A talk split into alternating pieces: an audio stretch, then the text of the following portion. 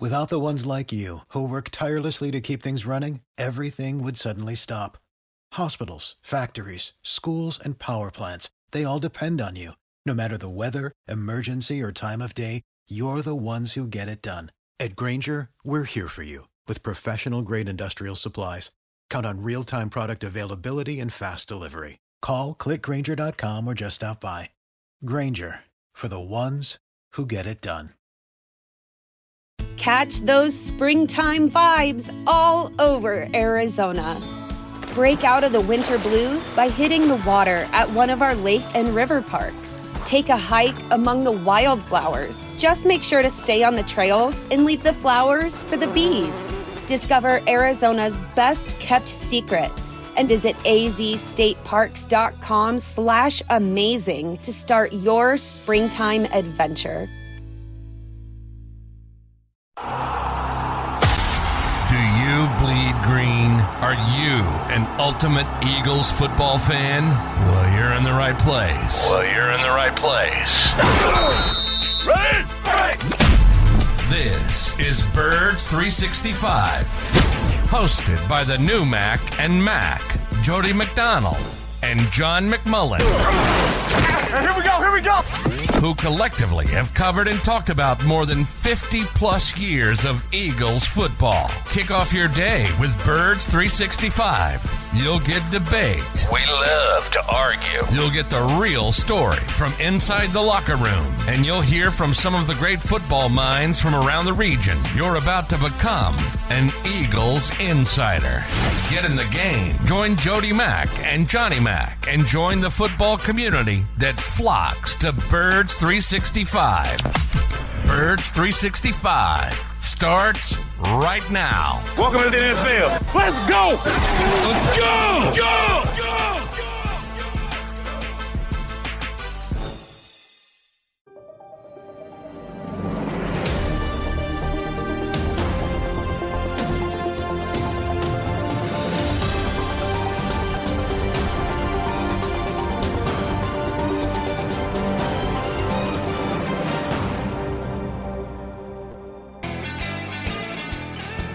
And welcome to a tough Tuesday here on Birds 365. 24 hours after we last convened, and uh, the pain is still pretty significant. At least that's what I'm getting from Eagles fans that I talked to last night on WIP and on my social media. Hasn't hasn't subsided just yet, John. Got to turn the page, Jody. Turn it, flush I, it. I know that's everybody's uh, stance at this time, and and I certainly hope that they can do it. The Eagle players, coaches, yeah. everyone directly associated with the team, us who are on the outside looking in, uh, not as pressing a need. Uh, so you handle it the way that you handle it, and I think you just let your emotions be what they're going to be. Uh, but you buying that when Nick Sirianni says it? You think it's just that easy? All right, we flush it. We've moved on. It's it's almost as if it didn't happen. Uh, these are good words, but are they actually something that you can make happen? Uh, I, I, I, I, I always talk about human nature. There's a human nature aspect to it, but yeah, I think in general it's much easier for the team and the players because they do have to turn the page. I mean, they're right on to the next thing. It's, you know, the fans they don't have to prepare for Dallas. They're just going to show up and flick on the TV or travel um, if people are going down there uh, and they'll be ready to go on the weekend. So they have a lot more time. The Eagles have to turn the page and make adjustments and try to fit a new player in and uh, all, all this kind of stuff. It, it it's kind of hard um, to to stick on one thing if you're actually on a team in the NFL because things do move so quickly. So in a lot of ways, it kind of takes care of itself. And one thing I'll say about this particular team, the 2023 Philadelphia Eagles, they they were 10-1 coming into the game, now 10 and 2. They didn't linger over previous wins. And there was a couple that you could have lingered over, some that you kind of just shook your head and said, All right, we won. That's a good thing. And knew that it wasn't uh, exactly uh, the way it was supposed to be, but a win is a win is a win. That they haven't shown that this year. This isn't a team that a game good or bad, sticks with them. They have shown the ability to just, as you just said, turn the page and it's probably more necessary this week than any other week. Or is it? Uh, I was thinking about this this morning when I was prepping for the show. This is only the second time the Eagles have had to turn the page after a loss. The previous one, of course, was to the Jets. And that was tough to swallow too, for a very different reason. This one was because so much emotion was tied to it that this game was as important as it was with the 49ers, legitimate contenders to be the number one team in the NFC. Jets were just bad. Jets were a, a Zach Wilson led squad that when you went up and down the rosters, you go, all right, Philadelphia's got to win this game. I did. I before the season started, I picked the Jets. No Aaron Rodgers. I picked the Eagles, and uh, we both were wrong about that one. Which was a more bitter pill to swallow? Jet loss, 49er loss. Oh, I think the 49er loss, uh, as you mentioned with the Jets, and and truthfully, they they kind of know they beat themselves. So you know that one's kind of easy to dust yourself off of and say just don't do stupid things, and you're probably going to win the game. This one they got smacked. They got smacked. They got punched in the face. They got outplayed. They got out physical. They got outperformed, and they're not used to that. Um, for the past two years, I mean, that, that, it generally doesn't happen. Even when they do lose, like the Super Bowl, uh, they're in the game and they're fighting. Uh, they weren't in that game. They got they got they got routed. Uh, they got they got handled and they are not used to that. So to me, that's the most interesting part of it because it's been a long time. I think you got to go back to the playoff game. Marcus mentioned it. I meant to look um, uh, in Tampa when it was 31 nothing. They got handled. Yep. Um, but they weren't supposed to be good back then. You know, they were a surprise playoff team. They, that was a, a surprise early step.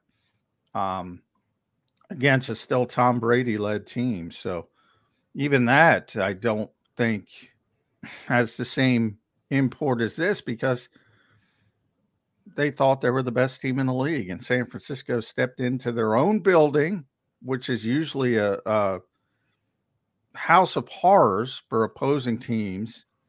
And they said, eh, we're going to beat the you know what out of you. And they beat the you know what out of them. That's bottom line. So uh, that lends itself to a pretty good question. We're right back to where we started six months ago, uh, turning the page.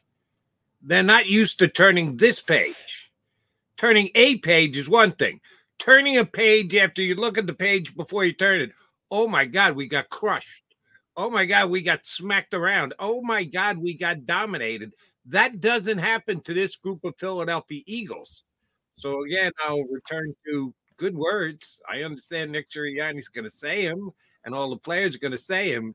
Easier said than done. It just isn't a loss. This was an embarrassing loss. Does that make it that much more difficult to turn a page? I think it's easier said than done for some of the young players, especially some of the young players from, you know, Georgia and Alabama who are used to winning every week and they come to the NFL and they keep winning and you know, they don't know how the other half lives. I think it's a lot easier for the Kelces and Brandons and Lanes and Fletchers of the world who have been through it all. They've seen the ups, they've seen the downs, they've seen how this league can humble you very quickly. Um, Jalen Carter was talking about. you're not used to it. He got frustrated. You know, you don't know what losing is, and and to get beat by like that, um, you know, Jordan Davis, DeVonta Smith, on and on and on. There's so many Georgia and and and, and Alabama guys on this team, but um, yeah, we're gonna have to see. And the good thing is they got another tough test. This is the game of the year. We can officially say this is the game of the year. We can officially say it because if they win this game, there's there's a number of things. Basically, they win the division. Uh, they're they're they got a, a nice inside track to the number one seed, unless they pull the Jets again uh, over the final three weeks and lose to the Giants or the Cardinals. Um, so you win the division, you're in really, really good position to uh, get the number one seed. You stop a 14 game winning streak by Dallas at home. So you send a message to them, sort of like San Francisco just did to you. We don't care. We're going to come into your place that you've dominated. We're going to beat you. This is the game of the year and the rivalry aspect of it. This is the game of the year. Um, not Kansas City, not Buffalo, not San Francisco. This is the official game of the year. And if the Eagles can win it, um, it means a lot. Right. And if I said it once last week, I said it 20 some odd times. Last week, last week was game of the year to that point. And then you continue to play. And if a game surpasses it, it becomes the game of the year. I firmly believe last week going into San Francisco, it was game of the year. But now you're right. The game of the year becomes the Dallas game. And not just for the Eagles. And this is probably going to sound braggadocious, but I firmly believe it for the entire National Football League the, last week was the game of the year, not for the birds in the NFL. And I believe this week, Dallas against Philadelphia, Sunday night football, prime time. What's at stake? It's a game of the year again. Uh, that, that's what happens when you're 10 and 1, now 10 and 2, and you've got the best record and you were in the Super Bowl last year. Yeah, you, you, you're going to be the, the focus of the National Football League, and the Eagles are the focus was pretty bright lights last week, and the Eagles shrunk. We now have to see if they can uh, jump back up to the status they had before San Francisco put, put a beat down on them. All right, uh, 11 minutes into the show, we haven't mentioned the newest Philadelphia Eagle. Uh, you and I were texting yesterday about a different subject, and you said to me, I take you've seen that they've signed Shaq Leonard, and I was very busy doing something yesterday morning, so I didn't even know I hadn't heard, so I had to go uh, look up the uh, official announcements, and it was just notes by guys like uh, Schefter and the like that uh, he would come to an agreement with the Eagles. No details on the contract yet, but uh, he does get signed by Monday, which tells me if he has a good couple of practices or walkthroughs, tomorrow will be a walkthrough, right? But it's got to be Wednesday. Walk. Yeah, yeah, they're walking through tomorrow. that should come as a surprise to absolutely no one. Um, you think Leonard will be up and ready to play by uh, Sunday against the Cowboys, right? Yeah, uh, Nick said we'll see, but uh, no, I think he's going to play. Yeah, um, we we we've seen it in the past, uh, and I always, you know, the Kevin Byard example versus the Bradley Roby example. Um, Kevin was playing, Bradley wasn't. So you had a little bit more of a ramp up period for Bradley. Shaq has been playing a couple weeks off, but he's been playing. So yeah, and, and and you add into the fact that the linebackers are coming off such a poor game. Um, that factors into it as well. He'll he'll certainly be out there. Will he be out there for the majority of the snaps? That's the biggest question. Um, it'll be interesting to see how they handle um, because I don't think Zach Cunningham's going to play mm. this week, but we'll see. We haven't even gotten to Wednesday. And an estimated injury reports. Grant Calcaterra had a high ankle sprain. I mean, by all circumstances, he should have been out longer, but he was back last week. So you never know. Uh, but I, I, I don't like the odds of Zach Cunningham playing. And if he doesn't, you know, who's going to play the most snaps at linebacker? Is it going to be Nick Morrow? Is it going to be Shaq Leonard? Uh, you're coming off that Nick Morrow game. The shoe dropped. Man, did the shoe drop? Uh, I don't know if that's a good one, uh, dropping for the Eagles, because as I said, you know, Nick Morrow was playing pretty well, I would say, overall. And that ended um, against San Francisco and they really took advantage of him in the passing game. He was the main culprit for all the yards after catch. The the numbers, Jody, are insane. The yards after catch. I think they had 315 or something, 214. Um, and I'll look it up. we're after the catch. That's unbelievable. And most of them were against Nick Morrow in coverage. Um, so are you going to go back to Nick Morrow? I don't know.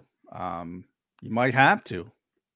And that those numbers being as slanted as as you just gave, is that not an, indictment on uh, Sean Desai?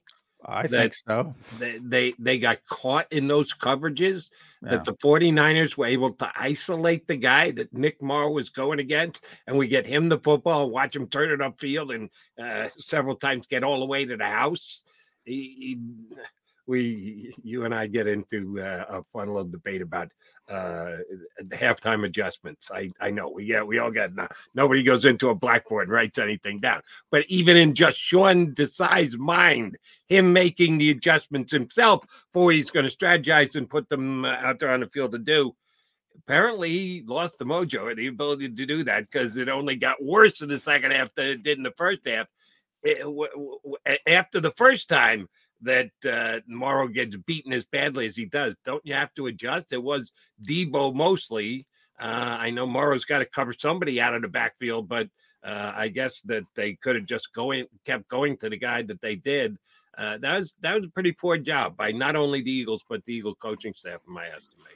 No, I agree. Um, you know, on one hand, what do you do though? Who else do you have? I mean, that's kind of fair.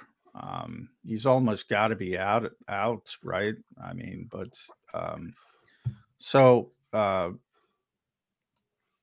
151 yards after the catch on Nick Morrow. 151 on a linebacker. I mean, I've never seen anything like it. it and a lot it, of that, a lot of those are are uh, Deebo Samuel. Yeah. What is what is Nick Morrow doing covering Deebo Samuel? Well, it's not, you know, obviously the Eagles play a lot of of uh, uh, matchup zone, which some people call man. It's got man principles, but it's really a zone coverage. You, I mean, you take the bubble screen would be the best example. Is that really only Nick Morrow? Uh, no, but they probably blamed it on Nick Morrow. They definitely did, looking at the numbers. Yeah. Um, probably because he was the closest. Um, but yeah, there's more to it.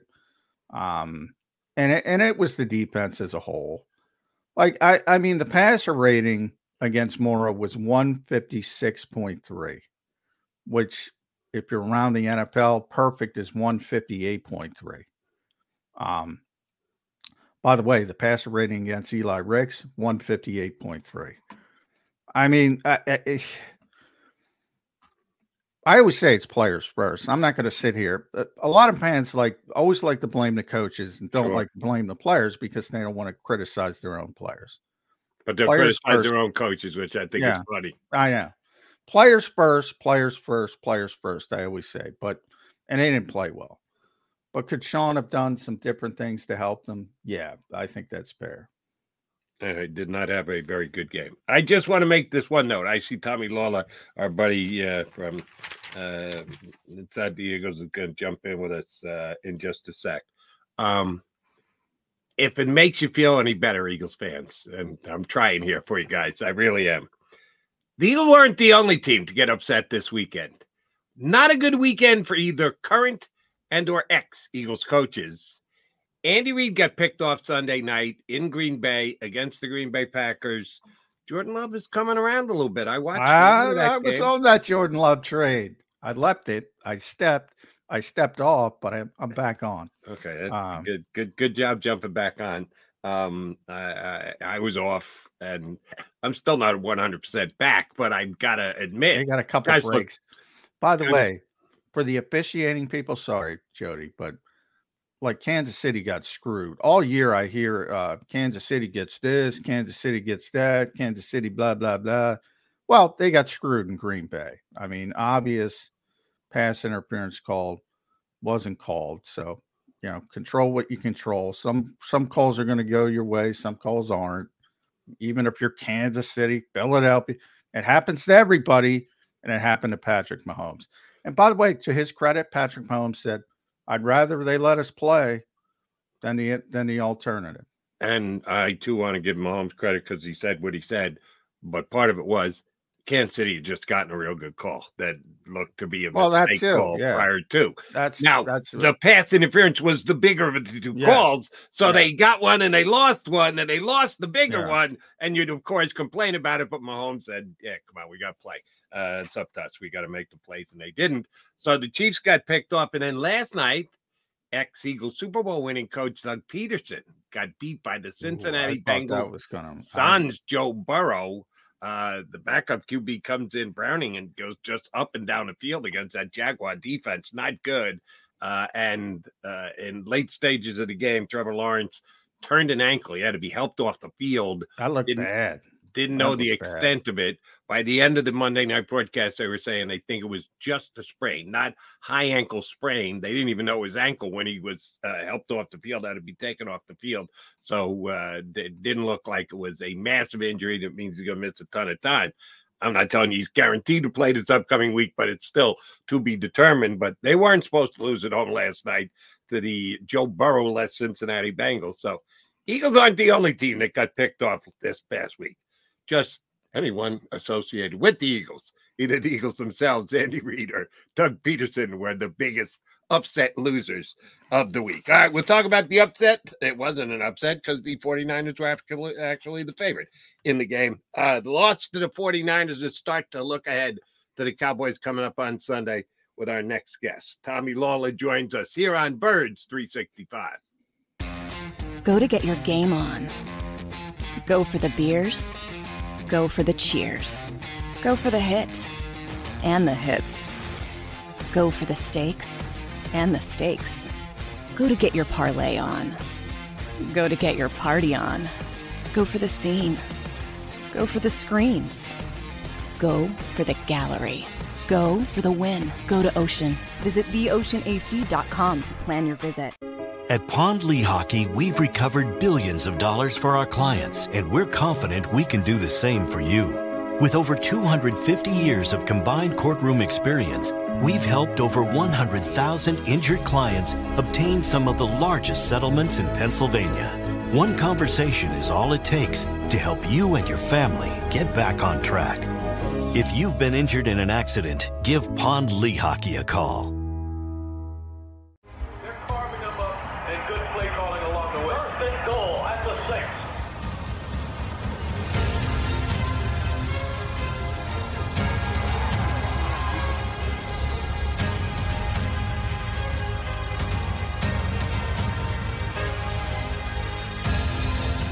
Field of life, Firstrust Bank is there for you Champions on oh, three. One, two, three. because Philadelphia dreams deserve a Philadelphia bank.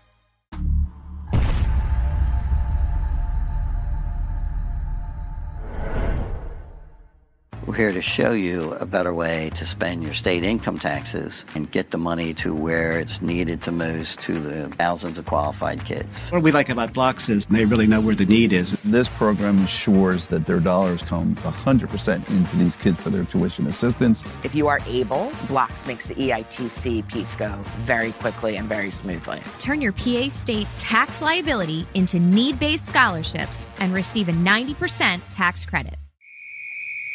Underdog Fantasy has a way for you to play alongside your favorite football team all season long with their fantasy pick'em game.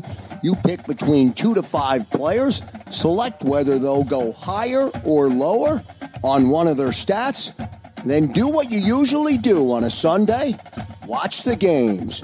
You can win up to 20 times your money in a single game by going five for five. It's a fantasy game, and the sports betting show wants you to get involved. Go to UnderdogFantasy.com. When you sign up, use the promo code WIN, and Underdog will double your first deposit up to $100. That's UnderdogFantasy.com. Use the promo code WIN. Do you stream on a Roku, Fire Stick, Google TV, or Apple TV? Now you can watch 6ABC 24 7 with the 6ABC Philadelphia streaming app. And the big story on Action News. Search 6ABC Philadelphia and start streaming today. E A G L E S. Eagles.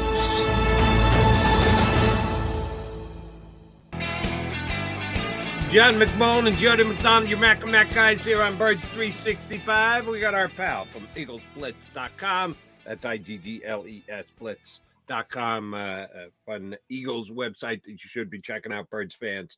It is run by, contributed by, uh, basically is Tommy Lawlor, who joins us here on Birds 365.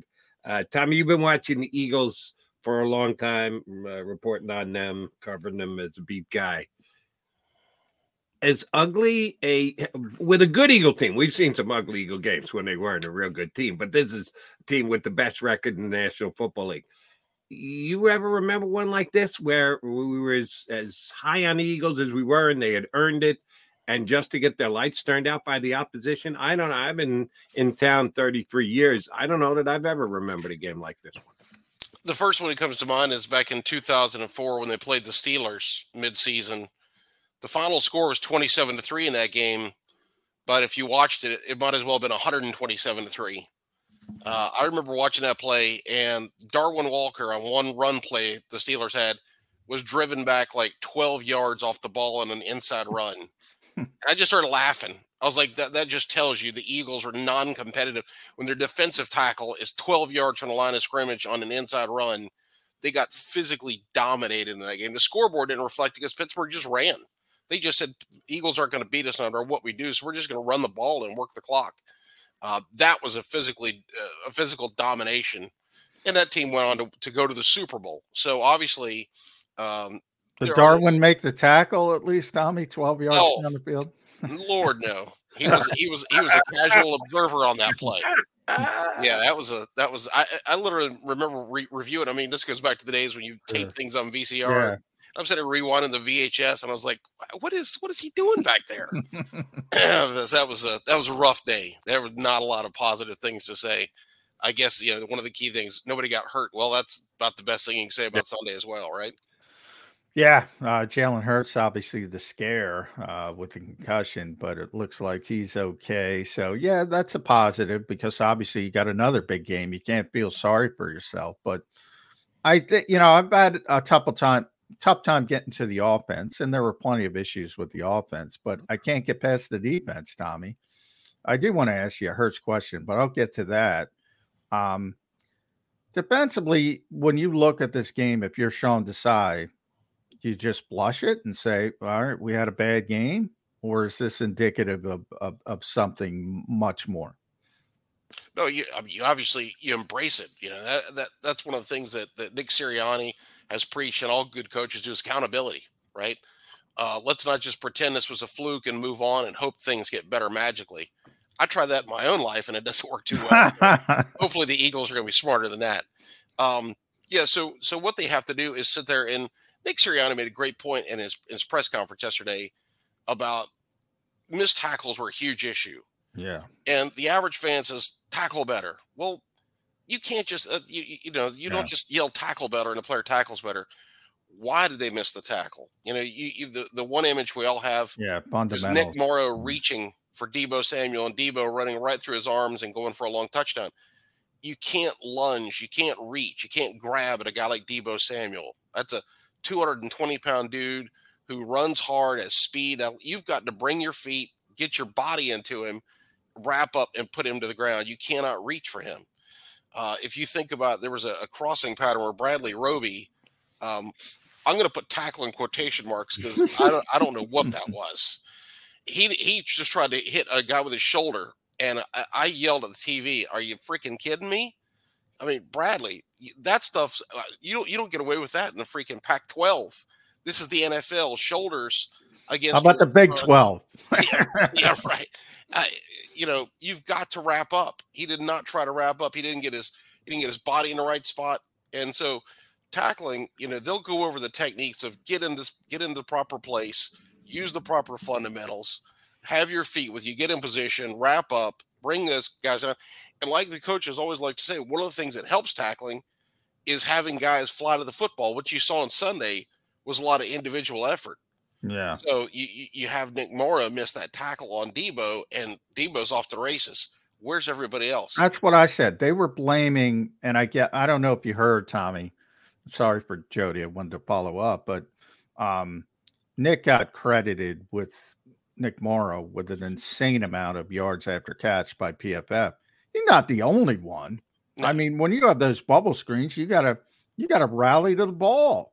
Absolutely, absolutely, and, and technically, the whole point of the, the safety position, you're the fail safe for the defense. You're at the back of the defense. Nobody should get behind you, right? So you know if you have guys breaking off long plays, where were Reed Blankenship? Where were Kevin Byard? Um, and, and part of that, we, we have to give credit. Kyle Shanahan is the best play caller. Yes. Well, right. I say it all the time. Sean all the time. Is a, is a talented young defensive coordinator. He went up against the master and he got owned. There's just no question about it. Sean Desai will learn from that. You know, you, you have to pay the bills. Sometimes you, you don't learn always by having things go your way. There's going to be bad days. You know, Buddy Ryan had some days where he was embarrassed with, with what his team done out there. You know, Yeah, but Buddy never admit to that. He'd say, "Dare you to name the day." Uh, you might believe it, but he never believed that to be the case. he he never say it out loud, but somewhere in the back of his head there's a small a small room of reality. But yeah, um, yeah. So so listen, give Kyle Shanahan the Niners a lot of credit, and then the Eagles have a lot of blame in that as well. It was just a, a perfect storm for a, a just a bad day. And Johnny and I kicked this around a little bit yesterday. He gave the Eagles defensive front line a pass. Uh, I didn't. The, yeah, the back seven was the much bigger problem in the Eagles defense on Sunday. Nobody argues that, but part of the game was coming in was the 49ers offensive line, uh, except for Trent Williams, beatable. They're, they're, they're four worst players on offense, and there are four other offensive linemen. How did the Eagles get so little pressure on him? If they're supposed to be able to eat up on the the 49er offensive line, didn't come to fruition. Eh, Purdy got his three second boom out, hit a guy in stride off to the races. Where was that defensive line? And I'm legitimate. I feel legitimately concerned that they're overtaxing some of their players. That they've been a rotational team forever, certainly since Sirianni got here. And uh, I don't know if that caused the bad penalties that Josh Sweat took. Got to try and line up on sides, not offsides. Um, and Haason Reddick made a great play first series, and then afterwards, how many times did he really make Brock Purdy's life difficult? I fear they're having to use their defensive ends too many snaps, Tommy. Am I over exaggerating here? Is this, uh, we know it's the strength of the team, so should we just leave it alone, or do we have to look at that too and go, yeah, we've got an issue with our D line as well? Well, there's a lot of you ask about 10 different questions there. Yeah, uh, so there's there's different different layers to that. So uh, I first of all I haven't gone back to really study the game thoroughly. So I, you see when you rewatch the game the difference in pressure and sacks, and I feel like they affected Purdy. They, they only sacked him twice. I felt like they affected him more than that. Uh, and, They and they got- affected him to the tune of 148 passer rating. yeah, listen, if you if you get back there in in two and a half seconds and the ball's gone, you know you've done your job. If you got back there in two and a half seconds, if the ball's out quickly, now that's what I've got to good watch. Was he holding the football? Did he get it out quickly? Um, and then one of the things that I wrote before the game was if the if the Niners can neutralize the Eagles' defensive line through um, scheme a- and then winning blocks, then they'll they'll have a good day. If think about the the, the long touchdown on the screen. He has held the ball for what a second, a second and a half. That ball's out. You got a 50 yard touchdown. So that's going to boost your rating. That's going to boost your numbers. The defensive line, they could have the best pass rush in the history of the NFL. And it wouldn't have done a bit of good. So give the Niners credit for scheming to get to get things done quickly. But I agree with you. The the defensive line, they looked dominant those first six plays. Yeah. They got they got to Purdy, they pressured him, they made him uncomfortable. There were some other plays where he was pressured and a little uncomfortable, but it wasn't happening enough. And what I don't know is was it that they were getting blocked? Was the ball getting out quickly? Was it good play calls? I've got to study the game to kind of get a better feel for that. Uh, it- listen, the Eagles' defensive line has to really impact games. If you go back to the first Dallas game, they got a lot of pressure on on Dak Prescott. Terence Steele might as well have been a turnstile at right tackle, right? And the Eagles had sacked him five times, got like 10 quarterback hits. They didn't get nearly that much impact yesterday. The other flip side, San Francisco only threw 27 passes. Uh, so listen, Purdy wasn't dropping back and throwing the ball left and right. He didn't have to. They were getting these giant chunk plays. Yeah. Well, and yeah, Jody and I always have that sack versus pressure discussion. I'm I'm more towards your camp. I'd lean towards that camp. This is a perfect example of it. Brock's getting the ball out on time. I'm going to upset Eagles fans. I usually upset Jody when I talk about Brock Purdy, but I'm going to upset Eagles fans.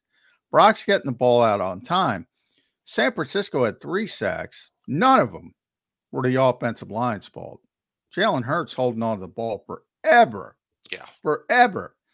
And that's that was going to be my Hurts question. This is where I'm going to upset Eagles fans. Jalen Hurts is a great player. We all know that. Um, MVP candidate for the second consecutive season.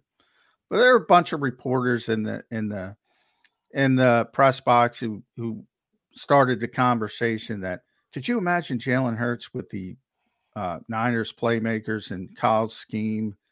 Like he doesn't have playmakers and Nick Sirianni's a terrible coach. It, it, did they say that anywhere within listening distance of AJ Brown? Uh, I don't think so. Yeah, AJ's on the field, and I said, "Yeah, you know, he wouldn't be a fit for the San Francisco offense because the ball's got to come out. Ball's got to come out on time. That's not Jalen's game. No, Is that a detriment at times? sure. So Jalen is a playmaker, right? And if you look at Brock Purdy, he's a he's a point guard. He distributes the football. Yes, Tommy. I've been Exactly. saying it all week. So so he's the point guard, He- and and it's like people want to say yeah he's not that good. You know he's got He's very good. let, us let's give it a, a basketball comparison. So if he's the point guard and he's got an all-star guard beside him, an all-star forward, and an all-star center, and he's getting in the ball and he has 10 or 12 assists a game, and those guys are just lighting it up. Well, it still takes a talented person to get those guys the ball to, to in positions to make their, their shots. And if you look at, at Jalen, Jalen's kind of the combo guard who's going to come up the come up the floor and he's going to average 28 points a game and eight assists a game. And he's going to make plays and he's going to distribute the ball and just kind of get things done. Jalen's a playmaker, and sometimes to make plays, you have to hold the ball, you have to be creative and go outside the structure of the play. When it works, it's awesome. I mean, we, we remember Yeah. the, the touchdown to Zaccheaus against Olamide, Buffalo. yeah, It's exactly. awesome, right? Yeah. awesome. Brock Purdy ain't doing that if you give him No. 100 attempts. That's not happening once. Jalen does it, and you sit there and go, wow, that helps us win a big game. Uh, but there's other plays where Jalen's hold the ball like the, the, the play inside the red zone. You're like, just throw the ball away and go to the next Yeah. down. Second Yeah. and second and goal is not the end of the world. Third and goal is not the end of the world. Taking a 15 yard sack. Oh my goodness. I I was coaching him up as best I could. He just wasn't listening. Get rid of the freaking football, Jalen. Come on. I'm an idiot. I know that. If Brock Uh, Purdy's a point guard this year, he's Magic Johnson because he's playing on an MVP level. We're not talking about a guy who racks up 14 assists and eight points. No, he's he's. You saying he's uh, better than Steve Coulter? Come on now. Let's let's let's let's put I, I it down a compared him. I compared him to Mo Cheeks and the great Sixers teams. There you and, go. who- who Mo's in the Hall of Fame, and Jody took that as a, a, a criticism. How is that a criticism? When Maurice you're comparing- awesome. Yeah, exactly. Um, but he is what he is, and that's why scheme. What he is is an. MVP candidate. Yes. Yeah, but uh, he's in the right scheme, the right philosophy, uh, the right coach, uh, the right play caller who takes advantage of his skills. That's a big part of it. There's nothing wrong with that. That's what you're supposed to do. But But it- do, do we say that about Patrick Mahomes and, and Andy Reid? I are we going to compare Brock Purdy to Patrick Mahomes? That's where I stop. Patrick Mahomes is different. Patrick Mahomes is Steph Curry. Patrick Mahomes changed the game. He's a So unicorn. if we we're, we're, we're when we're talking about NBA comparisons, he changes the game. right. Yeah, I'm not comparing Brock Purdy. That again is not an insult. Brock Purdy's having a better season. I'll ask you, Jody. He's having a better season statistically than Patrick Mahomes. Who'd you rather have? This year? Brock Any Purdy. year. Oh, Any year. Um, I- we're, we're- I we're talking I- about I- i- if you're if you're saying who's had a Yeah. better career to this point, of course. I, I can't Mahomes. I can't help you if you say Brock Purdy at Do you any drug test? stage. Yeah, exactly. I, I use Tommy. I mean, that's absurd. No offense. That's Patrick Mahomes. Well, we'll see at the end of the year who has the better year, Brock Purdy or Patrick Mahomes. No, no, but you're missing the point. Yeah, If, if yeah. Brock Purdy's throwing the football to Mar- Marquez Valdes-Scantling and, and Noah Gray, their and best receiver right then you're now looking is at Rasheed 17 points a game, right? I- He's got he's got a great play caller, but he's also got those elite playmakers. Though all you got to do is look back to to the the Eagles and Chiefs game. The Chiefs playmakers didn't make plays, and the Niners playmakers made play after play. It was like t- it was like taking your turn. Uh, the Chiefs just don't have playmakers right now. That's why Patrick Mahomes' his numbers are down. It's not that he's less of a player. He's as good as he ever was. He just doesn't have the weapons right now. And and I say I'm in the moment. I'm in the year. And right now, Brock Purdy is playing the best quarterback in the National Football League. So that makes him the MVP of the National. Football See, now why do you have to say that? Because you're just going to get Dak Prescott mad, and he's going to go do something Yeah, insane on. Sunday. So- If he does, then that's on the Eagles, which, oh, by the way, if you want to jump ahead to the Cowboys, we talked about matchups and the Eagles having no answer for what the 49ers wanted to run. The Eagles beat the Cowboys just a couple of weeks ago, but CeeDee Lamb owned the Eagles. 191 yards. I remember John saying the next day they threw it to him like 12 times. They should have thrown it to him 18 times. That they they stopped throwing it to him, which was foolish. They should have just continued to give him the football. Couldn't agree more. What's the answer for CeeDee Lamb this week for the Eagles, Tommy?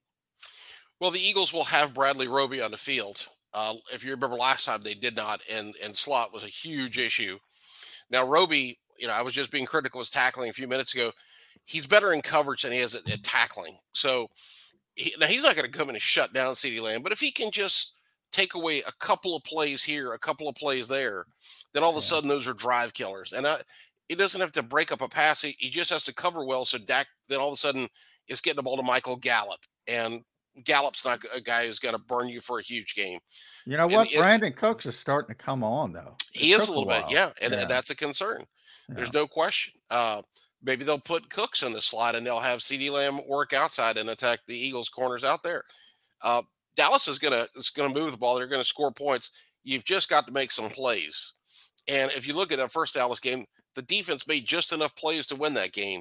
You think about the two point conversion where Brandon Graham forced him out short of the goal line.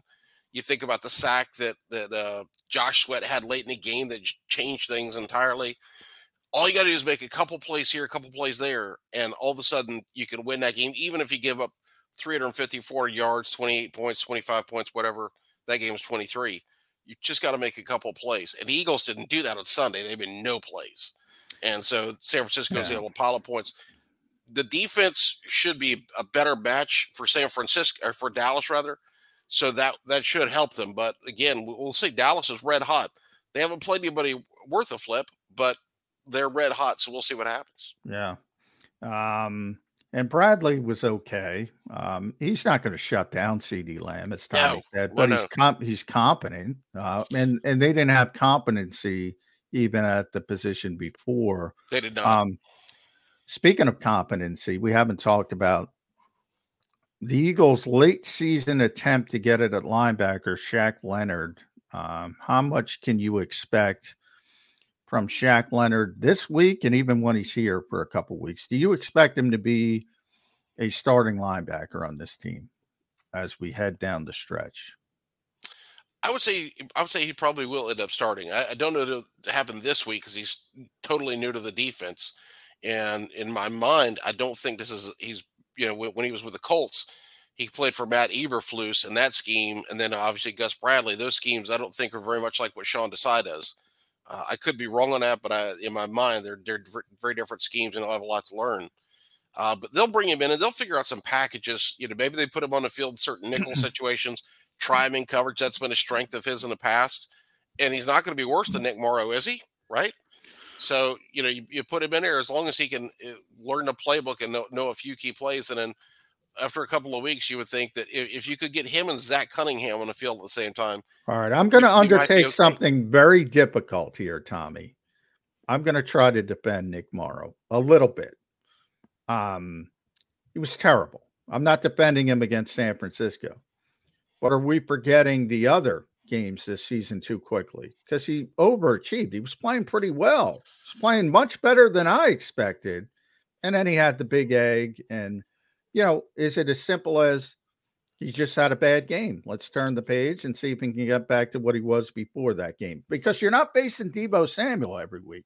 No, no, that's why I say, yeah, that was Sunday was an exaggeration. It was the worst possible matchup against these guys, and and so uh, if you had had Zach Cunningham on the field, it would have helped a little bit. It, you know, I'm not saying it, the Eagles would have won, but I think it would have had an effect, a positive effect. Uh, to, to not have him and have to go against him, it just put a lot of pressure on Morrow, Christian Elliss, and the Niners just went into a frenzy, and the results were bad. If you watch Morrow over the course of the season, he's at his best as an attacking downhill linebacker. Think about the times he had he had sacks, right? He finished plays. He had Yeah. tackles for loss. Yeah. You know, he almost had the the safety against Tampa. Uh, he's had uh, plays where he shot in the backfield. So he runs well, and and generally, if he's going downhill, he'll tackle well. Where he struggles is moving side to side and reading plays. He just, uh, you know, he's obviously a bright guy, but you know, listen, getting on the field and trying to read a, an offense and doing that in a matter of one and a half to two and a half seconds, that's a that's a specific skill that goes beyond just general intelligence, and he struggles a little bit with that. And then in coverage, he just doesn't show a good feel for things. At least we haven't seen that this year. So uh, if you use him a certain way and let him attack downhill, then you're in good shape. If you haven't do the other things, he's struggling. The problem right now is Christian Elliss is kind of the same way. He looked at he's looked at his best when attacking downhill. Well, you can't have both linebackers attack downhill. You've got to have somebody who's in the middle of the defense, taking on blockers, finding the football, and then obviously getting back in coverage, playing the passing lanes. And it just didn't happen on Sunday. Uh, not a good sign for this week coming up against the Cowboys because, sorry, Eagle fans, I just got to give you the stats and the fact. Cowboys have weapons. The CeeDee Lamb is the biggest weapon, but they've got other wide receivers. Pollard out of the backfield, and the guy that I just did not see coming, Jake Ferguson, he had a big game against the Eagles and has had a very Yeah, good a year. good player. He's the good player. Cowboys have it isn't like all right. If you stop this guy, you, keep keep Nick Morrow away from having to cover that play. They got a lot of weapons, so if you're going to use your linebacker in coverage, it's going to be Morrow, and he could get taken advantage of. Uh, sorry to say, yeah, Eagle fans, but that's uh, what they're facing. The task they're facing this week against the Cowboys. All right, uh, Tommy, I'm going to ask you just a couple of quick questions, one word answers, if that's okay. Who did the Eagles sign yesterday? Shaq. Shaq Leonard, right. Uh, and who cut Shaq Leonard? Colts. And they're coached by who? Steichen. Shane Steichen. All right. Um, Eagles might have some interest in a free agent tight end, and that would be Ertz. And he you was said one word answer, so I'm giving was- you one word answer. He was cut by who? Gannon. There you go. Uh, he- there, there could be an investigation. Somehow, Shaq Leonard shakes free and lands in Philadelphia. His former uh, head coach uh, gets to benefit from a cut by a team, and Zach Ertz does the same thing. And in this case, Zach Ertz inst- instigated. He wanted out. He said, "Let me get the hell out of here," and he even gave up a game check to do so. Why? So he can potentially go back to Philadelphia. John said the other day, and I agree with him. The team that might have even made more sense, the Eagles, was the Ravens. John Harbaugh came out and said yesterday, "No, we like our guys. We're good." That even though Leonard me. is down. That is uh, surprising. yeah. So uh Zach Ertz. Maybe he knows. Maybe he knows he's got no chance. That's uh He, he- he- listen, I, I haven't watched a lot of the Cardinals this year. I've seen Zach on a few plays, and he hasn't done anything special. Maybe he's washed up, but maybe maybe that was Yeah. Harbaugh's way of, Yeah. of doing him a solid Yeah, and just saying yeah. we like our guys. Okay, here's my take on that because uh, you said the same thing. Somebody said social media or said it to me on WIP last night. Zach Ertz is washed. Is Zach Ertz better than uh, Greg Calcaterra right now, right here, right now? Would you rather have, if you're Jalen Hurts, need a play made, you got two tight ends set, you got to throw the ball. The only open guy is your other tight end, not Dallas Goedert. Would you rather throw it to Zach Ertz or, or Greg Calcaterra? I'll take Ertz for Yeah, uh, several That's reasons. That's, that's all you got to know. That's all you have to know. You can't compare Zach Ertz. Oh my God, he's nowhere near the Zach Ertz of 2018. Of course he's not. He doesn't need to be. You shouldn't expect him to be. He's Yeah. five years older. All you need to know is is he better than the other tight end we're using when we go to those formations? A guy who can catch the football. And if he's better than Calcaterra, Eagles have to bring him in today. yeah, I, we haven't. I, I, I didn't uh, see anything before the show, so I don't know if they, they've scheduled anything. But you no, would it's think not official yet. I'm, this is Jody McDonald just uh, suggesting what the Eagles should do. I Yeah, think. well, you think if they're going to bring him in, good it would happen today, so they could potentially have him on the field on Sunday. yeah. 'cause you why would, wait? You would think. He's not getting Um, any younger. Here, here's my issue with Zach at this point. Um, and it's got nothing to do with being washed. And Jody's right; he's got to be better. The Eagles, by the way, so out of nowhere, Albert Okwuegbunam, I just like to say the name, got 32 reps more than anybody. He got more than Stoll, who had um, 26 against San Francisco. Uh, Calcaterra, back from the high ankle sprain, got 13. They threw the football to the tight end once. Albert uh, Alberto, of course, he didn't catch it. Didn't get to Uh, catch. Um, they don't even look at anybody other than Dallas Goedert, and it's been that way since he's been out. But here's the problem: if you're playing 12 personnel, Tommy, and it's Goedert and Ertz, you got to play Goedert in line. They don't want to play Goedert in line. Are you going to play Zer- Ertz in line? That doesn't make sense. So you're almost forced to play Goedert where you don't want to play him because Zach's not a good enough blocker. And at this stage, Dallas is a better receiver. So you want Dallas flexed out, but you can't flex him out. But with Stoll, you can flex him out. So I, I don't know if the fit is necessarily there with Zach Ertz Well, when Dallas comes back. I'll disagree with you a little there. I think Zach can can play inline and, and block.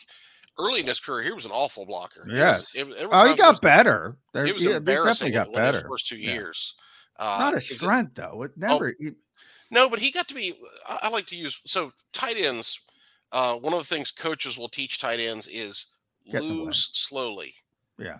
So not even asking them to win the block, they just say lose slowly. In other words, just delay the guy. Yes. yes. and he can do that. And and I I would qualify him at least the last time I saw him play for the Eagles as an effective blocker. Dallas Goedert's a flat out good blocker. Jack Stoll, eh, Jack Stoll's pretty good.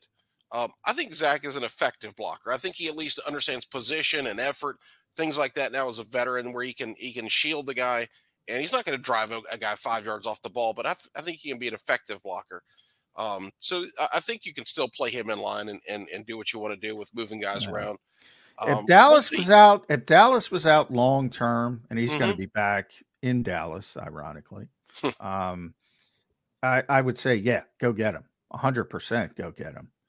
Now he's going to be back. I, I, I I'm not going to just bring him in as an insurance policy. Like, why? Why wouldn't you, John? I, I, I, You- You're going to lose Grant Calcaterra? Oh my God, they could potentially lose Grant Calcaterra. What the hell are the Eagles thinking? He's Grant Calcaterra. well, and that Jody, Go so ahead, Jody, what, I'll, what I'll tell you, Jody, is you, you do have a locker room and you do have personalities.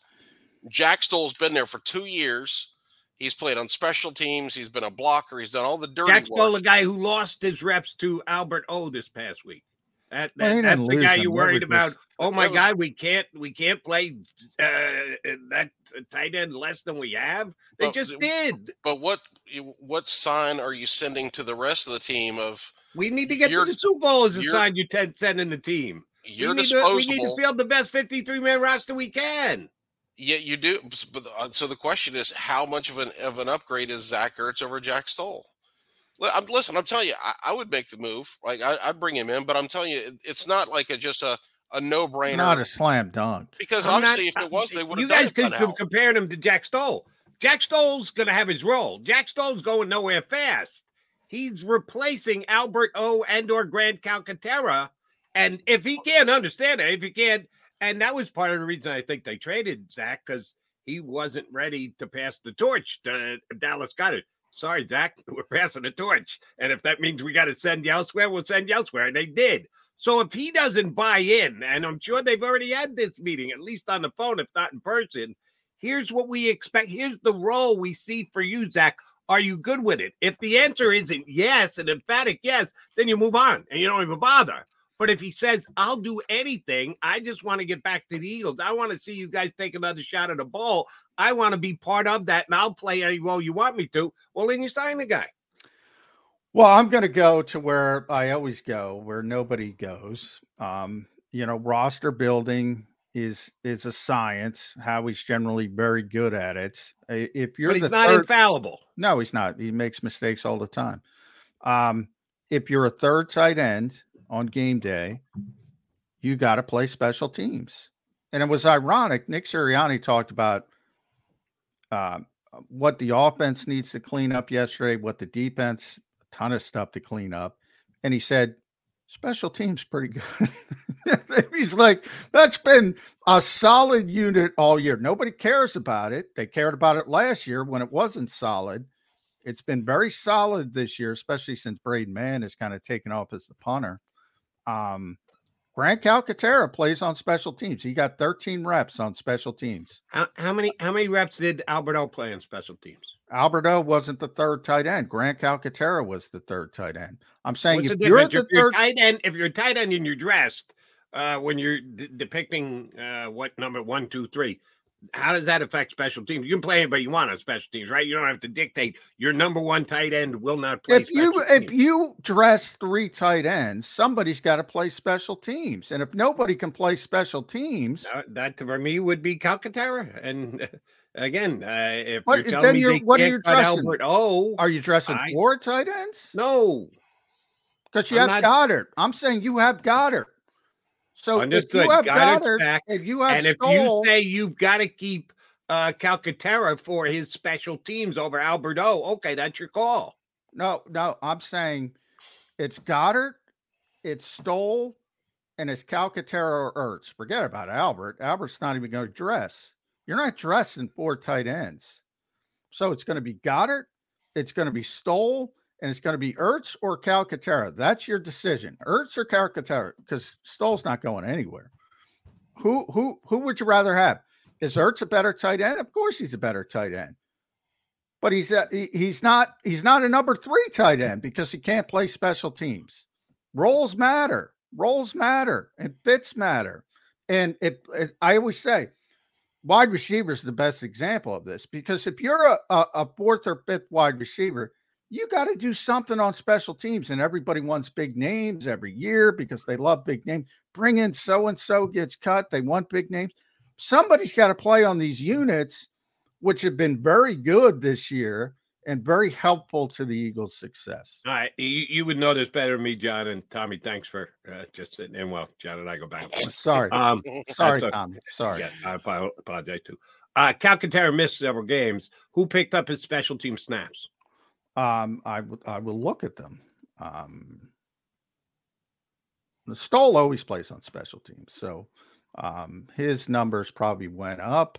But I'm looking at it. It's probably Ben VanSumeren. I know he was active for a couple of Yeah, games. Ben's well, Ben's part of the 53 now. It'll be interesting, by the way, while I'm looking this up.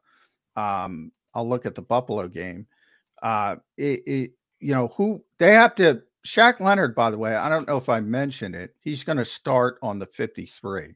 So I did confirm that with the Eagles. The Eagles haven't signed him yet. One of the reasons they've agreed to terms. One of the reasons they haven't signed him yet um, is because they have to figure out the roster move. Create a So, roster spot. um, it's probably either going to be Ben or or one of the tight ends, to be honest. Yeah, Stoll played uh, 10. Noah Togiai was who I couldn't come up with, played 12.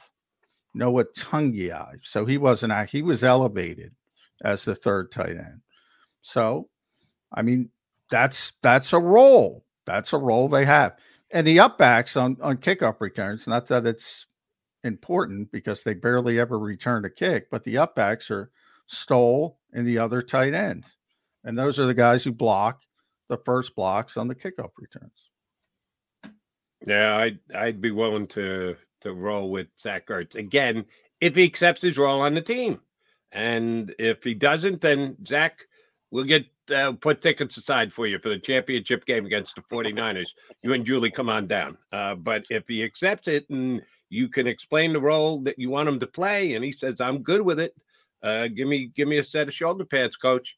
I'm signing him as soon as possible. I don't know. And you got Quez playing again. He doesn't play special teams. I, yeah, let me ask both you, Tommy. teams. Let me ask you. Last game, Quez Watkins played more snaps than Olamide Zaccheaus and Julio Jones combined. Why does the coach love Quez Watkins? Speed, right? He's got deep speed. So they they, they should sign De- DeSean since he's back. He signed a one day contract. Get him back out there on the field because I guarantee he's still got speed. Come on, it's got to be more than that. I listen. I don't know. Uh, Sirianni's an old wide receivers coach, an old wide receiver. There's something he sees in Quez he likes. Quez frustrates the heck out of me, so I, I don't know what it is. Um, I think part of it, though, we do have to fact factor in. Last week's game was an anomaly in so many ways. Yeah. The Eagles were so far behind; they had to Yeah. play in four wide receivers. Well, that's you know, and you're yeah, trying Tommy. To be, trying to make plays and be vertical. So you want Watkins out there. Julio Jones ain't you doing any good when you're down 16 and 23 points. Yeah, Tommy's right. Like we just talked about the tight ends. Stoll would have played more than Albert if the game wasn't a blowout. He would have played more. But when you've got to throw the ball, you need somebody with some movement skills uh, to be in the game. And I think that's why Albert and Quez played so much. Um, and obviously it didn't work, but it wasn't a good, it's not a good sign. And and Julio's banged up as well. He's not hundred percent. So I think all that factored in. Right. And I, I I know I'm simplistic and I readily admit to it. And I judge results after the fact. Quez Watkins, four targets, 28 yards. Somehow that speed is getting him out there with the ability to go seven yards an attempt. Yeah, the deep throw should have been a a, a PI. Should Um, have. should have been a PI. eh, eh, You know, now he also should have went after the ball. He's got to have more savvy to come back and draw the pass interference and make it more clear. But you know, if that is a proper call, you know, you see sort of some of the impact that that Nick Sirianni talks about. But Julio's, you know, remember he was on the injury report all last week with a knee, so he's banged up. So that factored into it as well. Mm, I think Olamide comes back for that ball and maybe draws the PI. Not so much Quez. Uh, Tommy, we are out of time. You know we love having you out here on the show. Thank you very much for doing so. He had some really good posts leading up to the 49er game and afterwards. I'm sure he's going to have good ones this week about the Cowboy game coming up on Sunday. So make sure you get to Eagles, I G G L E S Blitz.com. Tommy, a pleasure. We'll get you up again uh, in the next couple of weeks. Thanks, bud. Let's try to talk after a non-blowout next time. Yeah. yeah. All right, take care. You got it. Thanks, Tommy. I I I, I was going to guarantee it's not going to be about, but I can't guarantee that Dallas is good at home. I was going to say the, the only the only potential blowout is this week, right? They, Yeah. They're not going to go to Seattle and get blown I don't. out. By the way, I don't think they're getting blown out, but uh, Dallas is capable, certainly at home. Right, Uh, they're the only team left that you would say is capable. Good work, good choice of words by you. And oh, by the way, I don't think we mentioned it. We're an hour and two minutes into the show. Uh, in case you don't already know, Eagles are underdog again this week, and I expected it after taking the beatdown they did from San Francisco and Dallas being as good as they are at home. I expected the Eagles to be an underdog. I didn't know where it was going to fall. I thought it would be around three. If you had asked me to project and predict ahead of time, I would have said two, two and a half. It's three and a half. Cowboys are three and a half point favorites at home, which means, again, on a neutral field, the Cowboys would be a favorite over the Philadelphia Eagles right now. If you believe the line moves three points for the home team, the Cowboys would be a half point choice ahead of the Philadelphia Eagles. So uh, the the underdog mentality did not show itself this past week against San Francisco. Are they going back there against the Cowboys this week? We will see. He's McMullen. I'm McDonald. You got Mac and Mac here on Birds 365.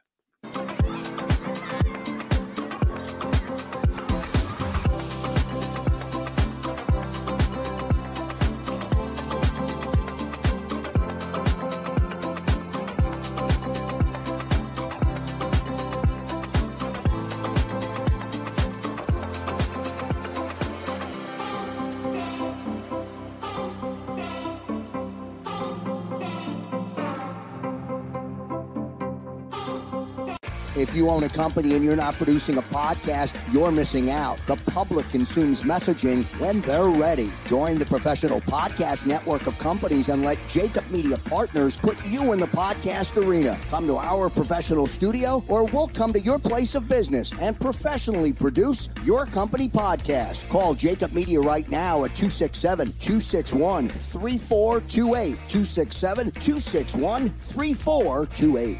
My name is Dr. Bruce Grossinger, and I'm the medical director of Philadelphia PRP and Stem Cell Institute. I'm reaching out to those who suffer from spine and joint pain. We use treatment methods that require no surgery, no scalpel, no drugs. running, walking, or whatever your desires are. Dr. Grossinger is where you need to come. You can benefit from the same PRP and stem cell treatment as Wilbert Montgomery. Call us now at 610 222 5675.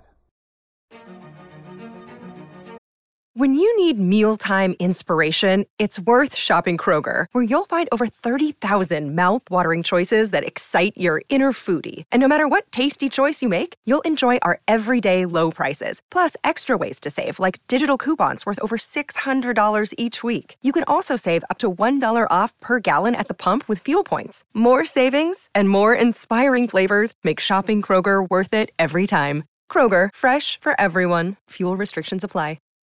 Save big on brunch for mom, all in the Kroger app. Get half gallons of delicious Kroger milk for 129 each, then get flavorful Tyson natural boneless chicken breasts for 249 a pound, all with your card and a digital coupon. Shop these deals at your local Kroger today or tap the screen now to download the Kroger app to save big today. Kroger, fresh for everyone. Prices and product availability subject to change. Restrictions apply. See site for details.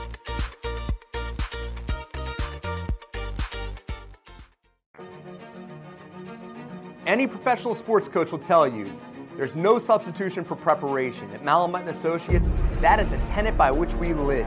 We prepare from day one for victory. Anything less is not acceptable. Underdog Fantasy has a way for you to play alongside your favorite football team all season long with their fantasy pick'em game. You pick between two to five players, select whether they'll go higher or lower on one of their stats, then do what you usually do on a Sunday. Watch the games. You can win up to 20 times your money in a single game by going five for five. It's a fantasy game, and the sports betting show wants you to get involved. Go to UnderdogFantasy.com. When you sign up, use the promo code WIN, and Underdog will double your first deposit up to $100. That's UnderdogFantasy.com. Use the promo code WIN.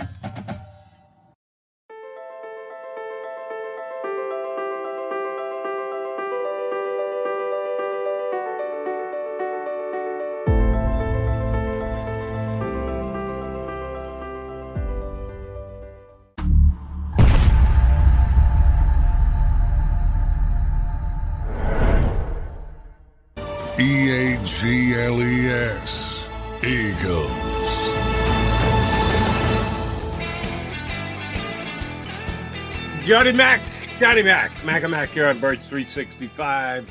Thanks for streaming on in. You can do us a solid and hit the like button if you're in a good mood. It's it's the holidays, isn't it? We got less than three weeks shopping left to Christmas. I think that's the case now. So Boy, uh, do we? Uh, I'm yeah, always- Christmas is a Monday. Yesterday, I think, was three weeks out. So uh, yeah, we're getting we're getting dangerously close. So uh, eh, share some holiday joy with your boys, Mac and Mac here on Birds three sixty five. Like, share, and subscribe. Please hit that like button. All right. Speaking of holiday joy, can I can I bring something up, Jody? Sure. Because I just saw uh, your guy Mike Florio trying to stir the pot as he's wont to do. The NFL needs to send a clear and strong message about what isn't permitted when it comes to the sideline personnel interacting with players during games. Obviously, this is about Dom DiSandro Mhm. and what happened in the 49ers game. You think they're going to do something with uh, Big Dom? Describe, do something. Uh, there, there- Keep 'em there's off a the lot, sidelines, A lot of different ways you can. I don't think they're going to force the Eagles to, you know, they might force the Eagles to say, hey, he can't be on the sidelines for the rest of the season. So let's say that can't be on the sidelines for the rest of the season or forever. for the rest of the season.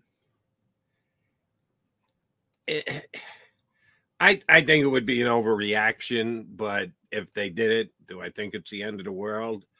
No, and you you you have much more uh, interpersonal reaction with Dom, and you you talk uh, as you do about him, how good a dude he is, and uh, others that I know who uh, have to deal with him more regularly say the same exact thing. He's just a, a tremendous kind of guy will it make any difference if he is or isn't on the Eagles sideline uh, for the No. last six games? No, no, no, not whatsoever.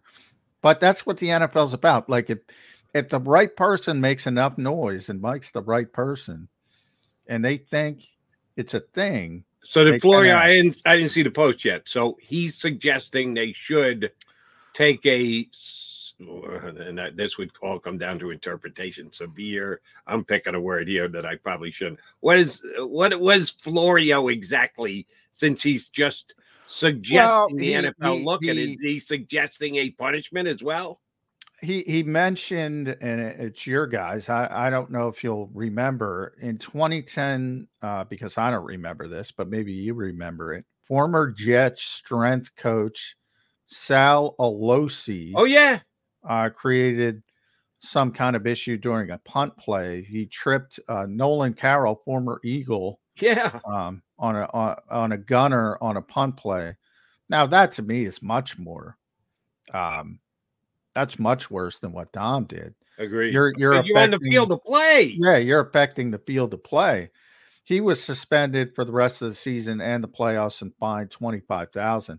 I don't think that's a good example. No, Um, it's kind of that's but that's the that's the example he gave. Um, yeah, I, I, I, I assume they would just let it go, and it would it would fester out on its own. Um, although Dom is very noticeable, obviously, and now people know who he is. Everybody knew he was in Philadelphia, but outside of Philadelphia, I don't think many people knew him. All right. No. So let let me ask you. This is, uh, uh, I think, could be a fun debatable point. Um, if you're the Eagles, do you want Dom to make a statement? No, no, no. Well, one, he he hates talking to, and I think Marcus went up to him because Marcus went um wrote a column after the game, and um he he tried to get Dom to talk in the locker room, and he said, "I can't talk to you." And Marcus said, "You can't or you won't." And he said, "Well, I can, but I don't want to." So yeah. Okay, and that's Um, fine. uh, but my my question was, if there is contemplation of further action, that the Eagles think that uh oh, the commissioner's going to take a stance here because Mike Florio told them to, or anybody else told them to, we really prefer to just see this thing go by the boards. If we get Dom out front, and he says something along the lines of, "Hey, I'm I'm a security guy. I was looking to de-escalate. That's just my nature." and I did something I shouldn't have done. I put my hands on a player. Uh, I have learned a tough lesson, and yeah, it kind of pained me to walk off the field that day because I wanted at least be on the sidelines for my team. But I uh, took a punishment that I earned and deserved. It will never happen again. Do you think a statement from the party who was guilty, as was Greenlaw and rightfully tossed, do you think that could persuade the NFL to not act? no, because I think the NFL's reaction, and, and by the way, I'm not saying Roger Goodell listens to Mike Florio. The NFL is very, I always say they're very reactive. It's not a proactive organization. They're very reactive. So if they get the sense that it's becoming a thing and it's becoming a national story and it's becoming more of a national story because you got 49ers fans complaining about it. You got Kyle Shanahan saying what the hell's going on, blah, blah, blah. Now you got Dallas fans, what's what's going on, and all that nonsense. And you got Florio talking about it. So if they get the feel that it's becoming a thing, I always joke, South Park used to have a great joke about uh, uh, one complaint equals one billion people. These companies are insane. You know, you got one guy who screams and they think, oh my God, you know, if they just said, shut up, we're going to move on, it'd go away in however long the shelf life is. But they're not like that. And I just saw, and again, he's, he, you know, he's talking about Sal Losi and the Jets uh, strength coach. And I think that's a bad thing. But Chris Palmer uh, would be the hearing officer uh, in game day operations. Evidently, he's the one in charge of people on the sidelines and all that kind of stuff. I, I, just don't think it's that big of a deal. But I, I, and and and I acknowledge and full disclosure, I like Dom. I get along with Dom, and you know that. Um, uh, it, it, it has nothing. I I he shouldn't have done what he did. I but I just don't think it's that big of a deal. Right. It it could be called here, but I do. Yeah, something you said intrigued me. He said, "I don't think that Roger Goodell listens to Mike Florio." But you said the NFL listens to everybody. The, one complaint he goes at that. Who does he listen to? Who do you think is the guy who actually could make Roger stop individually, take notes and go, "Oh shoot, we got to deal with this right now." Um, Florio, I'd really like to know who it is. I, I, don't think it's a person. It's more like an ecosystem. Like I always go back to where the NFL's troubles when it came to personal conduct all started with Ray Rice in, in Atlantic City, uh, ironically. And there was because no of, issue. Because of video. That, yeah, there was no issue the until the video came out. Mm-hmm. And then mm-hmm. he tried to re legislate things and double jeopardy came into it and all this kind of stuff. Um, that's where they they first stuck themselves and and they stuck their foot in it because they listened to the critics. Oh, how could you do that? How instead of edu- like I always say, back then marijuana was still illegal, and you had these dumb. It, it, it just drove me insane because the the the the marijuana penalties, the substance abuse penalties were collectively bargained and they were structured. Yep. They were structured. There was no wiggle room either way. You bailed this, you're suspended this. You bail again, bang, fine, suspension, games, very structured. The personal conduct policy, it's up to Roger Goodell. Interpretation. And, yeah. And ironically, that particular case, that's what the players want. They want them to look into things, Ray Rice, Ray Rice's fiance at the time, who turned into his wife. I don't know if they're still married, but um, she said, you know, she spoke on his behalf. It was an ugly incident. We all know the incident, but that's what the players want. And they listened to it. He never got in trouble before. He had a great reputation, and they suspended him two games. And if the video never came out, the players would have been happy and blah, blah, blah. Um, but it came out and they tried to change it and you had all these arguments. Well, the NFL thinks smoking marijuana is worse than uh, domestic violence. No, they don't. You're just an idiot and can't understand the difference between a structured policy that forces you to do something and a nebulous one, which which can be anything, basically, and was a bad policy. So they listen to that kind of stuff too much, and they hear it and they get rabbit ears and they think it's going to affect the bottom line, which nothing affects the bottom line in the NFL. They don't have to worry about anything. I talk all the time. They have the worst product in the world. It stinks. It's awful. Nobody turns it off. They love it. They're addicted. You don't have to worry about anything. Do what you want.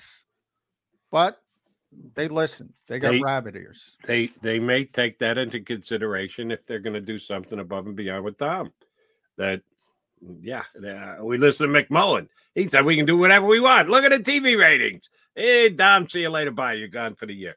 I, I don't think that's going to happen, but you're right when you say they actually could if they wanted to. They have such an, uh, uh, a foolproof, bulletproof process and product right now. They could basically do whatever they want and they wouldn't take a hit to the bottom line. All right, he's McMullen. I'm McDonald. We are Mac Mac on Birds 365. We are scheduled to hear from one Chris Franklin from NJ.com next. And Chris isn't in the waiting room just yet. Where will he be? Will there be birds involved? No, too cold. Way too cold. I was outside this morning. It is, it is, it is a little bit cold. Doesn't he have an enclosed porch? Yeah, but I guess uh, not. Not. Maybe he's got a screened in area out there. Uh, chances are he'll be somewhere indoors. And Chris uh, isn't a t-shirt maven like uh, our boy tomorrow. Mike's got Mike. Mike's got the screened in ports, but I think it's too uh too, too cold, cold, for him too. We yeah. shall see. Gil tomorrow. Chris Franklin from NJ.com scheduled to join us next here on Birds 365. Go to get your game on. Go for the beers Go for the cheers. Go for the hit and the hits. Go for the stakes and the stakes. Go to get your parlay on. Go to get your party on. Go for the scene. Go for the screens. Go for the gallery. Go for the win. Go to Ocean. Visit theoceanac.com to plan your visit. At Pond Lehocky, we've recovered billions of dollars for our clients, and we're confident we can do the same for you. With over 250 years of combined courtroom experience, we've helped over 100,000 injured clients obtain some of the largest settlements in Pennsylvania. One conversation is all it takes to help you and your family get back on track. If you've been injured in an accident, give Pond Lehocky a call.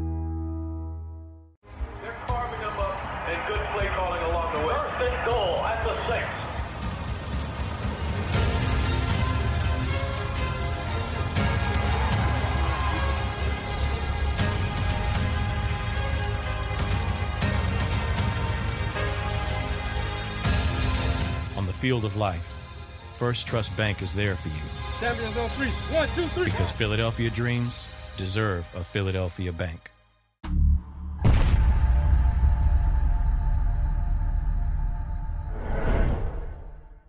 We're here to show you a better way to spend your state income taxes and get the money to where it's needed to most to the thousands of qualified kids. What we like about BLOCS is they really know where the need is. This program ensures that their dollars come 100% into these kids for their tuition assistance. If you are able, BLOCS makes the EITC piece go very quickly and very smoothly. Turn your PA State tax liability into need based scholarships and receive a 90% tax credit.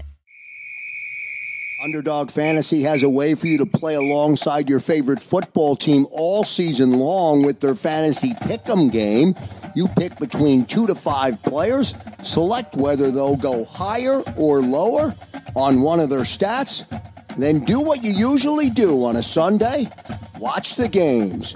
You can win up to 20 times your money in a single game by going five for five. It's a fantasy game, and the sports betting show wants you to get involved. Go to UnderdogFantasy.com. When you sign up, use the promo code WIN, and Underdog will double your first deposit up to $100. That's UnderdogFantasy.com. Use the promo code WIN. Do you stream on a Roku, Fire Stick, Google TV, or Apple TV? Now you can watch 6ABC 24 7 with the 6ABC Philadelphia streaming app. For the big story on Action News, Search 6ABC Philadelphia and start streaming today. E A G L E S. Eagles.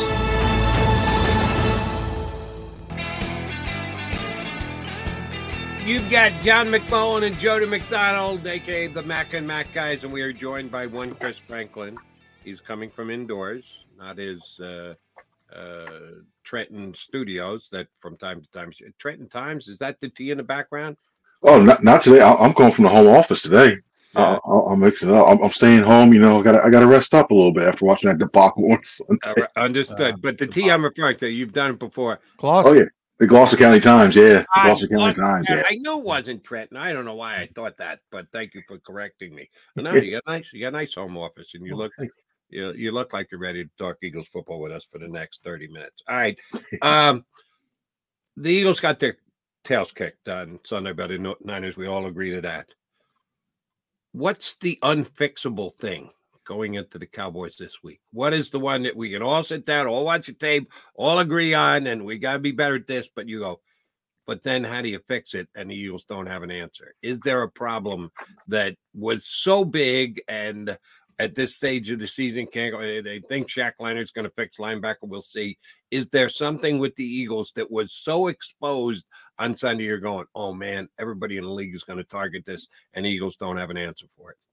I think it's just overall the tackling downfield. I think that's the biggest thing when you look at it. I think when you look at the, uh, I know there's some criticism of cornerbacks, but I think it was overall as a whole back seven and in pursuit, trying to get these guys to guys down from picking up these extra yards. And if you think that Kittle and, and, and Samuel are tough, look at CeeDee Lamb, the way he's able to run downfield and, and make plays that way as well too.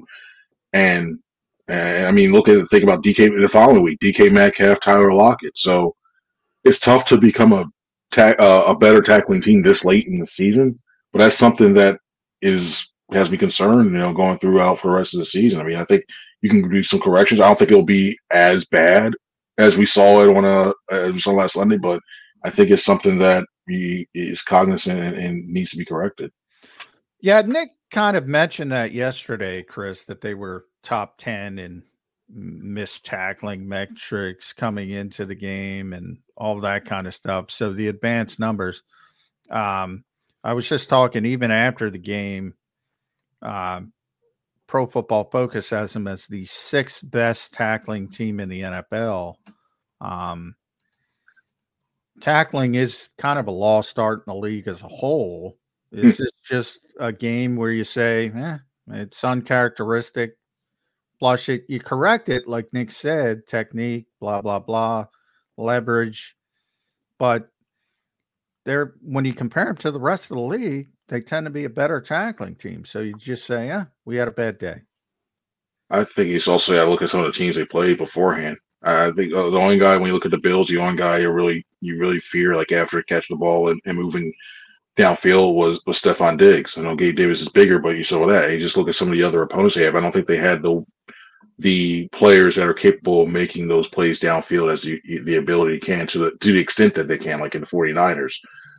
A lot of things I think if there's any benefit that comes from this, maybe they take a little bit more of uh, they're a little bit more aware of their of their pursuit. I thought some of the angles they took on some of those tackles were late, and I think a lot of times you can't just throw. That's the one thing I I, I I just don't get with a lot of these guys. It's like in the NFL, not just on the Eagles, but overall that they think just throw a shoulder and get somebody down by the legs, and oh, nah, yeah. you can't do that.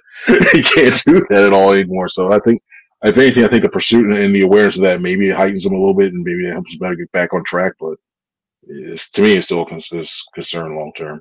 All right, Chris Franklin. This past game, Kenny Gainwell played 39 snaps. DeAndre Swift played 30 snaps. Why?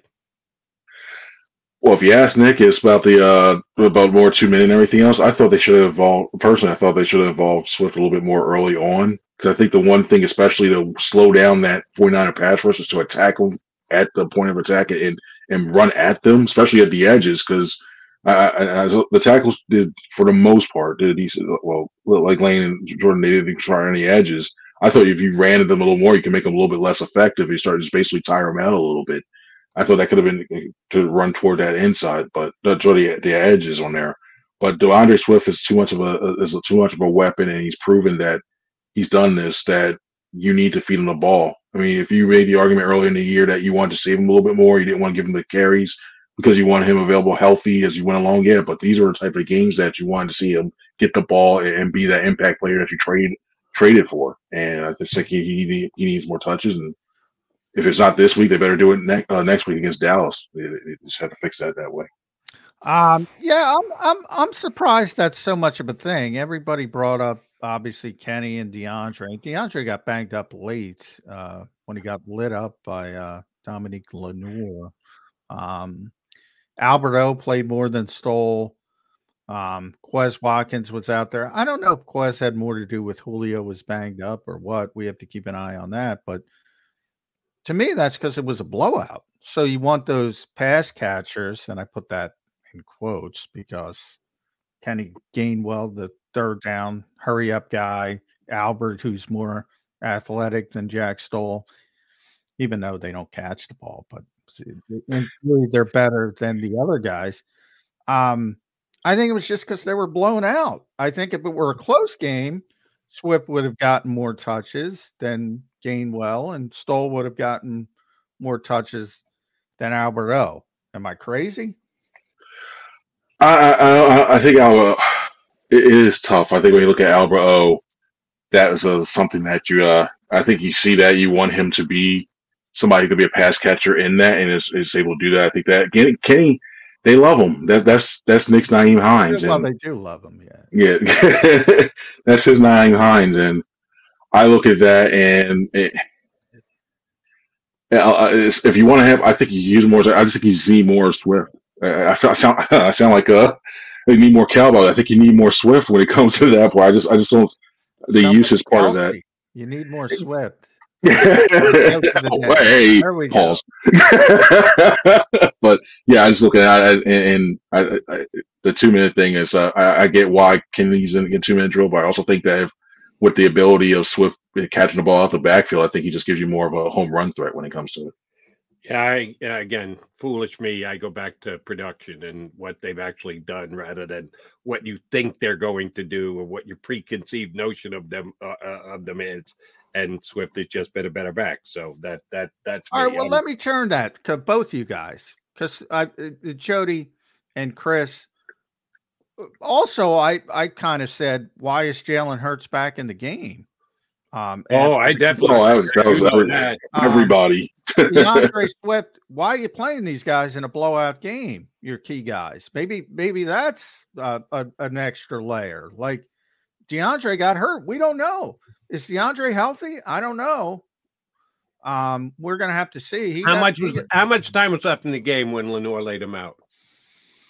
I don't remember. I'd have to look. I don't know. It was late. I got to look back in that. It was Yeah, late, it was but late. uh, it was late. Um, he- I, he- I, he- I don't should have think been. I don't think that swung the why Gainwell had uh, more snaps than. Uh, But my Swift. no, but my overriding point is, you know, why are you playing your key guys when the game's over? Uh, I, I felt this, uh, and, and that's you, one you, something. that- you got to take Kelsey out too. Where do you where you got to draw a line somewhere? And the first one to me is is quarterback, and then everybody else we can debate. But you got to get your quarterback, your star quarterback with Marquise Mariota, who oh by the way went two of three. Give Marcus a thumbs up. Same passing rating. Uh, you got to get him, and then everybody else gets lumped. You can Yeah. have the quarterback, and then everybody else. Well, it only would- matters I when somebody- Put, oh my God, we got to get DeAndre Swift off the field Well, in the it same only- category it- with it- well, Hurts. I I think a lot of those criticisms are unfair. Like people were saying, you you play the guys. I mean, Nick's convoluted answer was we were down two scores. No, there, you were down three scores, um, and and probably shouldn't have put Jalen Hurts back in. Um, everybody else should play. I mean, I'm in that category, but um, I'm just saying for people who complain about key players playing in blowout games, can't have it both ways. That's all I'm saying. Yeah, I A think little you can. I think the quarterback is a different animal. Uh, especially uh, uh, and especially the head injury. I, that was for me. Like I didn't see anyone, and, I don't know if it's one of those things where they wanted to, hey, you know, we go with a good taste in our mouth heading into next week and try to watch them saw that scoreboard and then being a weird score, like as being deficit and stuff like that. Was one of the momentum going in there, but I thought he a lot of guys, especially after Swift got hurt, I feel like okay, that was it. Everybody's going to get pulled, and here comes the backups. But I was shocked about that. Yeah, yeah, and and you know maybe they should have, but uh, they're a very competitive team. They're not used to getting beat like this, Chris. You have to really go back to um, the playoff game when they weren't. Uh, they were a different team in Tampa, and they weren't supposed to make the playoffs. It was a surprise they made the playoffs, and they got blown out. It was what was it, thirty-one nothing before they got some garbage time points. Um, I think that's the last blowout, meaningful blowout. Um, they're not used to this. And I'm interested to see how they respond from just eh, to me, it's not about the loss. It's about how how badly they were beaten. Um, do you expect them to be able to turn the page just easily? I think th- for two reasons. One, the fact that we're not used to it, I think that gives them that it's just a telltale sign. Like you know what? Yeah, they're they're not ready for that, and I think that's the that extra fire under her butt. And it's not like they already it's like not like they need it already because they know that next week pretty much is almost the, the de facto who could win, who's got an easier path to win in the NFC East. So I think that it was bad enough that they already knew that they needed that game, but I think the fact they got they, they got a boat race. I think that definitely added a little bit as well too, and and, and especially the way you saw some of the veterans come back and and the answer they did, and some of the other, even some of the other guys that, have been here a long time, the way they answered it, I think it's going to be a little bit more uh, intense during this whole entire week. Because yeah, I mean, when you're winning, you know, you sit back and relax and go, you know, ah, okay, everything's fine. Guard down a little bit, and then all of a sudden you get beat like that. I think it just refocuses everybody when it comes something like that happens. All right, uh, I want to make a suggestion to Sean Desai here, since PFF decided to grade the game the way they did against the 49ers, I would not have Nicholas Morrow covering CeeDee Lamb because supposedly he was covering uh Deebo Samuel and got burned for all these after yard catches, after catch yards. Um, but CeeDee Lamb's going to be CeeDee Lamb. And last game against Eagles, he had 11 catches for 191 yards. John said the day after, I would have gone for 18 catches for 250 if I were the Cowboys. They didn't throw it to him enough. Maybe they listen to McMullen this time and he gets the ball thrown his way 18 times. How the hell are Eagles going to slow down CeeDee Lamb? ski the offense doing long drives. I think that's the best way to do it. No, but uh, I think this is one of those games. You, uh, I'd have Slay travel. I, I, know that there's been mixed reviews. Everybody saying I know people were saying that. I just think that you put your best on best and say, you know what, you're not going to beat us. Slay, follow him around, and then you you just adjust everything else accordingly. Could that lead some communication issues in that back seven? Yeah, sure, it, it really could. But well, they have those issues not. anyway, so I'm with yeah. you. have those issues anyway, so who cares? Good point. Um, yeah, you know, Sean Desai's been. I I talked about it a lot. You know, he he's gotten a lot of love, and I think for the most part, he's done a good job in a in a difficult situation. But, you know, I'm starting to think, eh, you know what?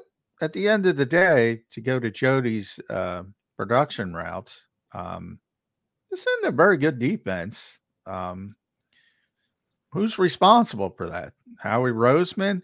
You know, when Shaq Leonard takes over, as I assume he's going to, as a starting linebacker on this team, whether it's this week, next week, they're going to have four guys who weren't here at the start of training camp that are starting players Roby and Nickel, Cunningham and Leonard at linebacker, Byard at safety. That's a lot. There's only 11 players on defense. Um, now, part of it's injuries. Obviously, if Avonte Maddox was here, it wouldn't be a problem. Nakobe Dean, though, you could say it's the injury, but was it? He wasn't playing that well. Um, and Byard was an upgrade but maybe that's about what you had before. Have we given Howie too much love? Who are we blaming for this mess in the oh, back seven? See, a lot of times I think it's just, it goes when you look at personnel wise, this goes to that outside show where you just you, you focus on defensive linemen, focus on cornerbacks, and then everything else in the middle. You just roll with that. So I think the one thing, if anything, you think you look at linebackers, you got to look at personnel side, and I think you also got to look at the. I, I think it's shared. I put Desai and I think Howie they, they should share blame on this one. The reason being, I look at side like if you know that the, your linebackers are having issues or you're weaker at that area, maybe you go to a different front. Maybe you go to a different look. I don't know if it's more, hey, let's use more big nickel or what have you, and, and then rely on those big defensive tackles, play them more, and, and, hope they they can stop the run a little bit, so it makes it a little bit tougher. I, and I think overall, you look at that scheme as well too. So like when guys this late in the season are still having coverage breakdowns and like they're confused, maybe it's just time to scale back some of that stuff. Maybe just ramp it up a little bit more. It, it's reminiscent to me like with the Super Bowl because I remember that week before when you saw a couple guys, they were like they were trying to work out how they were trying to mismatch in the locker room. It was like, like, and they were going at it for a good like twenty minutes. I was waiting for a question to ask. And I'm like, uh, okay, and they're still going that way. And like, okay, I'll just go somewhere else. And then now you see it manifest itself again. Maybe it's just this, the scheme itself. When you go, oh, I, hate so, I hate it. I, I hate it. Way. Yeah. And, and, we always, and I still harken back to Nick's opening uh, press conference where you say, you know what, you will want to make the defense simple, and so let the playmakers fast and do their thing. And but, they do the exact opposite. Yeah. And oh, by the way, John, to answer your question, with tongue firmly implanted in cheek, who do you blame? Derek Barnett, the domino effect that is Derek Barnett. Oh because oh he got paid. Eric's gone. That means they can't pay linebacker, and they were going to trade him. Oh, they're going to trade. They can get something for him. They got nothing for him, and he talked his way out of town at the very end. It's all Derek Barnett's fault. I'm gonna. I'm. I'm gonna. What? I'm gonna. Yeah, he's joking. I'm gonna stick up for my guy Derek Barnett. I'll take it this way. I'm gonna play Drew Rosenhaus since Derek Bar- Barnett has left the organization, they've completely fallen apart on defense.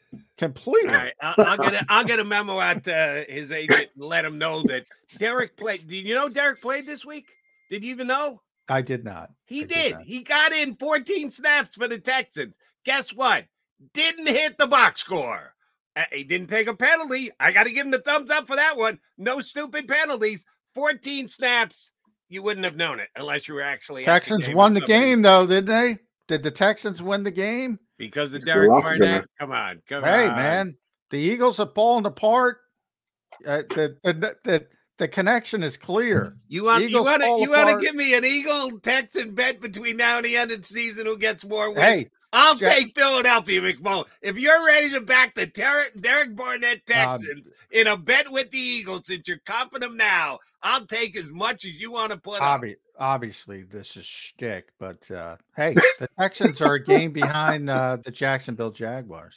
I'm just saying. So are Don't Colts sleep with on that team. So are the Colts with Shane Steichen. Yeah. He he is now. Here's oh, Well, now that's we'll- we'll legitimate. get- We'll get, the ire of the Yeah. streamers here. Shane Steichen has a better chance to win Coach of the Year than Nick Sirianni does. You heard it from my Well, lips. I'm not telling you I would vote this way, but I'm telling you the way that the voting has gone forever. Shane Steichen can win Coach of the Year. Nick Sirianni has no chance whatsoever. When you look at what Nick, when you look at what Nick the, la- last year, you look at the, the odds Nick had, and then you look at this year, the odds Nick had, even with the top one. Yeah, it's and, and I don't know what it, it, everybody's just probably go, oh, he had a better roster, well, yeah, that one, and look what he the other guys did. That's always going to be as long as this Eagles team is really good like this with all of the guys they have on the roster, it's- he's going to it's get always slighted. be tough. Correct. It's always going to be tough. Now uh, you bring up Shane, but that's that brings us into Shaq Leonard, Chris. I mean, the Colts are in the playoff hunt, as Jody pointed out. They weren't supposed to be, um, and they got a real shot. And they said, you know what? We don't want Shaq Leonard. What does that tell you? I think they're trying to go young and trying to go, especially build everything around Anthony Richardson. And even with the linebackers we talked about earlier, how it not being a position that everybody really, truly, like truly cares about. Look at the money he's making. I think they're like, you know what, let's just cut bait now and just have everybody roll with this and try to build this young my, core. My I- only argument, real quick, my only argument with that is they already paid him the money. They were going to pay him the money. I mean, you cut him after the season. We know that's coming. But why not use him if he's giving you something when you're trying to make a run towards the playoff? I, that's a little bit of a concern to me that they said, you know what, we're in the hunt, but we don't need this guy. That's a little bit of a concern. Yeah, but uh, you got to keep it in the the exact context too. They were five and five when they cut him. Now they're seven and five. Now they're legitimately in it. When they cut him, they were five and five, coming were out of a still- bye. they were still in it, but yeah, it's looking better because they won uh, a couple games. But I don't know. Um, I think It also- PFF had him as sixty-one out of eighty-five or something. Uh, I- Or, uh, I'll, I'll sing a narrative for you here, and I don't know it to be the case, but I'm just uh, playing along here. He was a borderline beloved figure in. oh yeah, oh yeah. and they had no a guy, borderline. right? Yeah. They they had a guy who had outperformed him, and they said, "How can we sit the better player and tell Shaq, listen, you're down to ten snaps a game or something? We'd rather cut him and let him do what he wants, and uh, as a reward for his years of service here in Philadelphia, rather than keep him as a back. All right, Jody's giving you a positive spin. I like it. trying. I'm trying. it sounds like Zach Ertz situation. This this Indianapolis Colts Zach Ertz situation. It Yeah. really is me. Uh, Yeah. Zach Ertz is he coming? Chris Franklin, is he next? I before yesterday, I would say there was no way, but now the fact the Ravens are out, they basically effectively said he's out. I think it's in play. I I don't know how because this team barely uses They don't twelve a throw yeah, they don't, Yeah. they don't. They don't even throw the ball to anybody not named AJ Devontae or Dallas. They don't even throw the ball to anybody else. And it's and I'm looking like how uh, I'm trying to figure out how it works. Like, okay, you add him on the field. Okay, who are you taking snaps away? You taking away? I, I know you can say, oh, well, Quez, but you know how much they use Quez for the spacing part. Olamide they love for the blocking part and, and his ability to make big catches in certain situations. And then you know how much they love Julio. So like, who are you going to? I'm looking at how you're going to incorporate and get Zach the targets that he would like. And then I'm also worried about do you have Goedert going like, oh, this guy's back. I used to be the number one. I know I'm number one now, but does he start siphoning some of my catches away? Like, I think it's just you're looking in those situations. You like, know, it's not Yeah. about the catches, Chris. It's about. I brought this up before to Jody and Tommy Lawlor was on the show. If you're playing 12 with Dallas Goedert and Zach Ertz, Dallas Goedert's got to be the inline guy. and he doesn't want to be the inline. Yeah. guy. that is the problem. That is the problem to me. And it's like Tommy was like Zach's, and he got better. Zach was a really poor blocker when he first got here, but he got better and he worked at it and he deserves credit.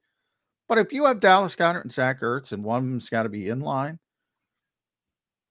it's got to be Dallas. Dallas is a better And that's going to piss off Dallas. Yeah, see, I disagree with that.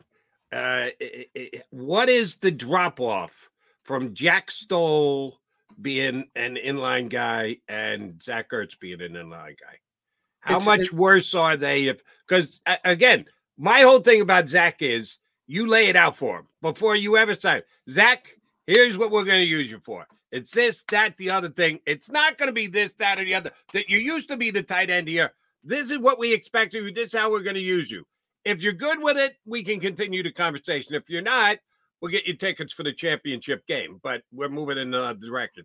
He has to buy in 100% to the way you're going to use him. And if that is when in 12 uh, personnel, he's the inline guy, he has to go, I'll give you everything I got blocking. I'll do whatever you guys ask. If he doesn't, then you move on. But I want to at least ask him that question. And, well, I almost said something uh, that would have been a bad comparison, but no, it's like in man saying like I look at and I'm not comp- and before anybody says it, I'm not comparing Grant Calcaterra to Zach Ertz whatsoever. I'm not doing that. But it's a similar to me. They're a similar type of guy. Like I'm not going to use a receive like a receiving guy guy who can potentially be inside and potentially hurt you when it comes to the blocking aspect. And I just want to get that he's better. I'd rather have him if that's the case. I'd rather see him split him out and just say, okay, you take over the Julio role and you play that. If that anything like that, okay, yeah. But I just look at it away like if I'm going to have to use them inside, like and try to block on those. uh, uh, If I need third and short, fourth and short, and, and you're trying to throw, try to run a pass play on that. I, I just don't see if you keep leaving the urge to block and letting Goedert go out there. It's just to me, he, he, if you're going to bring him here, he, he needs to be a part of this in, in the passing game and, and frequently enough to warrant him being there for all the to outweigh all the potential issues that could happen later Yeah, on. Zach Ertz ain't playing the Jack Stoll role. I mean, uh, uh, you know, is Jack Jack's not Mark Bavaro. He's not. If you use current tight ends, he's not Josh Oliver, two hundred sixty-five pounds, um, but he's a better blocker than Zach Ertz. And if you have, and Dallas, by the way, is a better blocker than both of them. He's a better blocker than Stoll. Um, but Stoll's good enough to where you can feel comfortable saying, all right, this is not so weighted that I can play Dallas, who's a great receiver as well. I can play him in the flex role and put Jack in line. Uh, Nick's too good of a coach to do that. Put Zach, uh, if he's got those two in the building and he's going to play them at the same time, Zach's got to be outside, Dallas has got to be inside. Then you're screwing up with the chemistry, and then and Dallas Goedert's not going to be happy. All right, Chris Franklin, here's My my, last question for you. And I already put the CeeDee Lamb jinx out there that I think he's going to get 15 targets on Sunday. Um, he's the one guy you got to stop. If you're Shane Steichen, you can't let CeeDee Lamb beat you. Flip side it, Micah Parsons is a game wrecker. He had a sack and a half against the Eagles the first time. He didn't wreck the game, but the Eagles had a tough time handling him. He had a, a certainly an impact on the game no one else on the cup. I guess DaRon Bland because he gets pick six. Oh, by the way, Geno Smith lit up DaRon Bland the other day. A one-armed Geno Smith who couldn't throw the ball. Geno was Uh, hot, man. He was hot. He played a great game. You want you want to talk about point guard? Y- y- You don't think Purdy throws the ball well compared to Geno Smith? He's got a laser attached to his right shoulder. Geno was throwing ducks up there, and they kept landing in. Well, they got guys who go up and fight for the ball, unlike Quez Watkins. So, uh, just keeping it in its proper perspective. Um, how do you keep Micah Parsons from blowing up this game? If you are uh, the uh, Brian Johnson, how you scheming? What are you doing? Uh, you asking specific guys to do specific things. He's the only one who scares me from the Dallas defense. They're a solid unit. I'm not. I'm not saying they're a bad unit, but there's only one guy who legitimately scares me. That's Micah Parsons. How do you keep him from blowing up the game, Chris Franklin? Looking back at that last game when they, those two teams played, I thought the biggest thing was the what Hurts was still dealing with that knee issue, and he wasn't as mobile as he was beforehand. And you saw when they had success with him against it, they were able to play him in space, utilize that the the uh the zone read and on and, and the RPS all that stuff to get him in space to make Micah just sit in space and like, okay, I don't know. I think that's the way. If you make him think and he's he's out and has to make a decision between two, I think you can really slow him down. And I feel comfortable enough that you're able to do that now with the way we've seen Hurts run run and he looks a lot more effective. I think that's how you do it. And then Mark, Mark I, I don't know. I just have a feeling there's no inside info, whatever. Feeling we've seen the Eagles use that slant and go a lot recently. All uh, uh, uh, on uh, in these games. Yeah, it was back. Yeah. Um, I could see you do. It call me. I don't know that first play of the game. I know we're talking about running and establishing run early on. I think that's the perfect time to go at him. You can get an early lead, especially if you get if you get the ball first.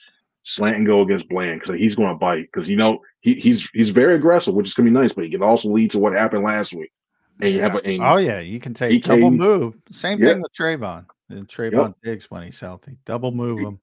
Um, yeah, a wise man who likes to avoid all extremes. I'll say that once told me, if you can't block them, read them. Um, and that's that's sort of Micah Parsons. Um, um, uh, it was ironic, you know, uh, Chris. Uh, you know, evidently, um, he didn't even do the right thing on the play where he won the game, and he's so good. He was in there Oh, one yeah. point seconds, which is pretty Yeah. stinking amazing. Um, yeah. yeah, Uh, when that was explained, the fact that I was like, I went back and looked at that, and I was like, you know what? Yeah, you see it. Like they're both at the C gap. I'm like, I'm watching it. I'm like, damn, they they ran, they didn't run what they wanted to run, and he was back there in 1.4 seconds. Yeah, how much I- you want to bet they screenshot of that one? There, that's being used next week. It's some variation of that. I got it. It's gonna be- All right, Chris Franklin, I'm going to ask you, hold you to something you just said about Hurts that he's now running the ball better again, somehow for 20 yards this past week. His average is 40 yards a game. He's got 11 games, 430 yards. So eh, 39 yards a game. If you want me to set the over under at 38 and a half, I will. Jalen Hurts rushed for more than 38 and a half yards, better than average game against the Cowboys this week. 38 and a half. I'll check the under because I think it's going to be like 32, 30. Eh, then, then, then how is that a key to keeping uh, Mr. Parsons from blowing up the game? You just told me Jalen's got to run it to keep Parsons. Now from you blowing- just because I think it's going to be a lot. I think it's going to be a lot of third and fives, third and threes, and stuff like that for it. So that way, that is and that average though. The tush push got. That's one thing. You might get the touchdowns. That average goes down big time. But I think yeah, that's why I didn't go average. I went total yard. Yep. Because Jalen's average, you can't even rely on because he does as many tush pushes as he does. That screws him. So that's why I'm saying total yards 38 and a half. If you're telling me Jalen's running is a key to keeping uh, Parsons from breaking up the game, he's got to do more than 38 and a half. hey, third and five, third and fours. You're inside, inside there. You know, you got to you look at that play sheet, and the and Cowboys got to worry about you passing the ball with that those receivers. I'm going the edge. 35, get five, and we know how much he slides when he gets down. Like, oh, field, see somebody around there. All right, go out of bounds. It'll just keep the drive going that way. So yeah, that's why. I got Remember, 30 on Nick's an esoteric guy. He's talking about uh, Quez Watkins stretching the field. It's the threat of Jalen Hurts pulling the football um, that affects. Yeah, but John, you and I both have said the, the threat has not been there this year. And Uh, it was not. job. It was not there. Uh, you know when the threat? It was not there when he was hurt. Um, it was there early in the season. Again, the effectiveness wasn't. He wasn't as effective, but people were threatened by it, and now people are threatened by it again. Basically, look at DeAndre Swift's good games. That's when you know the threat is there. That's when the threat is there. That's when he's Yeah. got space, and that's when. Now, last game was a blowout, so they stopped running the ball. That was part of it. But so you can kind of throw that one out. But yeah, when the threat is there, um, there's a lot more space for the running backs to do damage. We know the threat is back because of the 65 yards against Buffalo. That's what you're telling me. Um, they had a good game against Buffalo, didn't they? Yeah, he did. He had a good game. He ran for 65 yards. Yeah. So, but Um, that's the one game that you would go, all right. Well, no, he came yards." back. He came back from the bye without the without the knee sleeve, and he was feeling better. Um, and yeah, it, it was there last week as he well. He, didn't run it against Kansas City.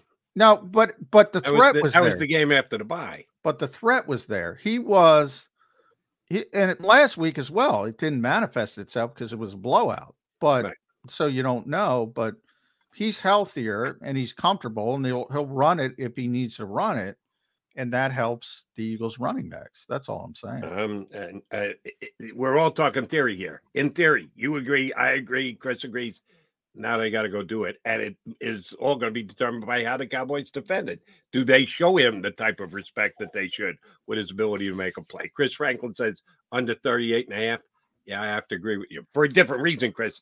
I don't think he's back. I think the knee's still bothering him, and I think we saw that this. Don't. Here's what I'm going to recommend, Chris Franklin at C Franklin News. Number one, I'm going to recommend reading everything Chris writes on this particular team. NJ.com everywhere you can see him in South Jersey. Um, I'm going to recommend that, and I'm going to recommend no outside the numbers throws to DaRon Bland's side. Don't even mess with it. Don't even mess. You can go with the double move and go up the field. Nothing outside the numbers because he's got. You, I just eh, do one. You better Just be on one. time. You better be on time if you're trying to throw it out uh, on Deron Bland. Yeah, you just do one because then you can set up the the the slant the, the, the screen and go. Just do one to get him in space. To like, I'm not afraid of you to do it, but then you just go. You're kind of going to be. We're, we're kind of going leery and then go uh, uh, up and out on that one too. Just one. Don't need- don't live And- out there. and and use Quez to do it because he is the guy who No, don't use Quez to do it. Use use AJ. At least AJ can play defensive back. Uh, Chris Chris Franklin, thank you very much. You know, we love having you on the show. We will get you up again uh, either next week or the week after. Thanks for jumping in today. All right, thanks guys. Y'all have a good one now. Chris Franklin, NJ.com here with us on Birds 365. All right, Macabac coming back. We got to put a bow on the show. Tuesday, getting close to moving on. They've turned the page, they flushed it. We'll see if uh, that's the case. Uh, come back with more on Birds 365 in just a sec.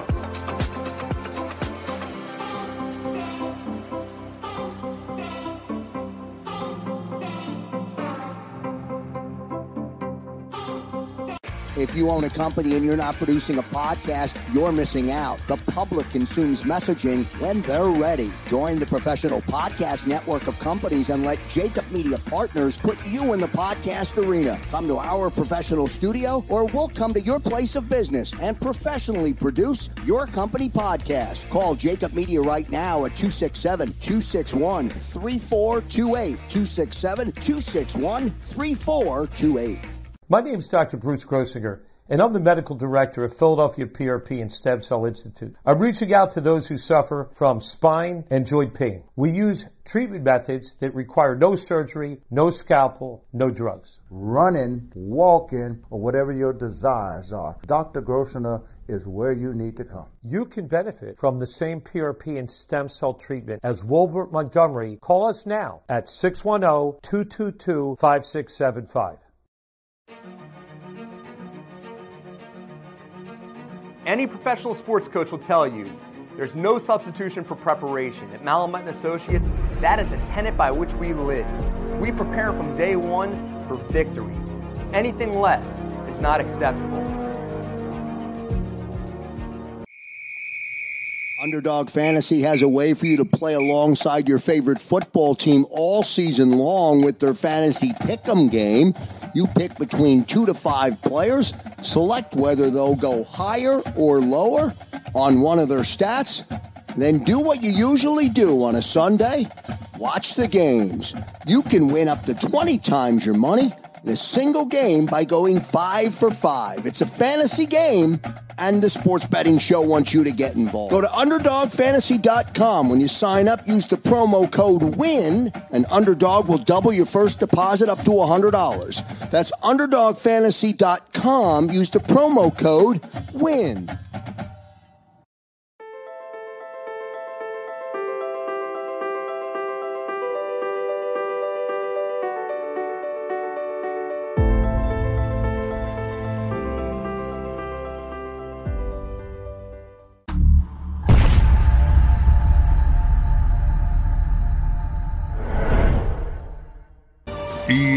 G L E S.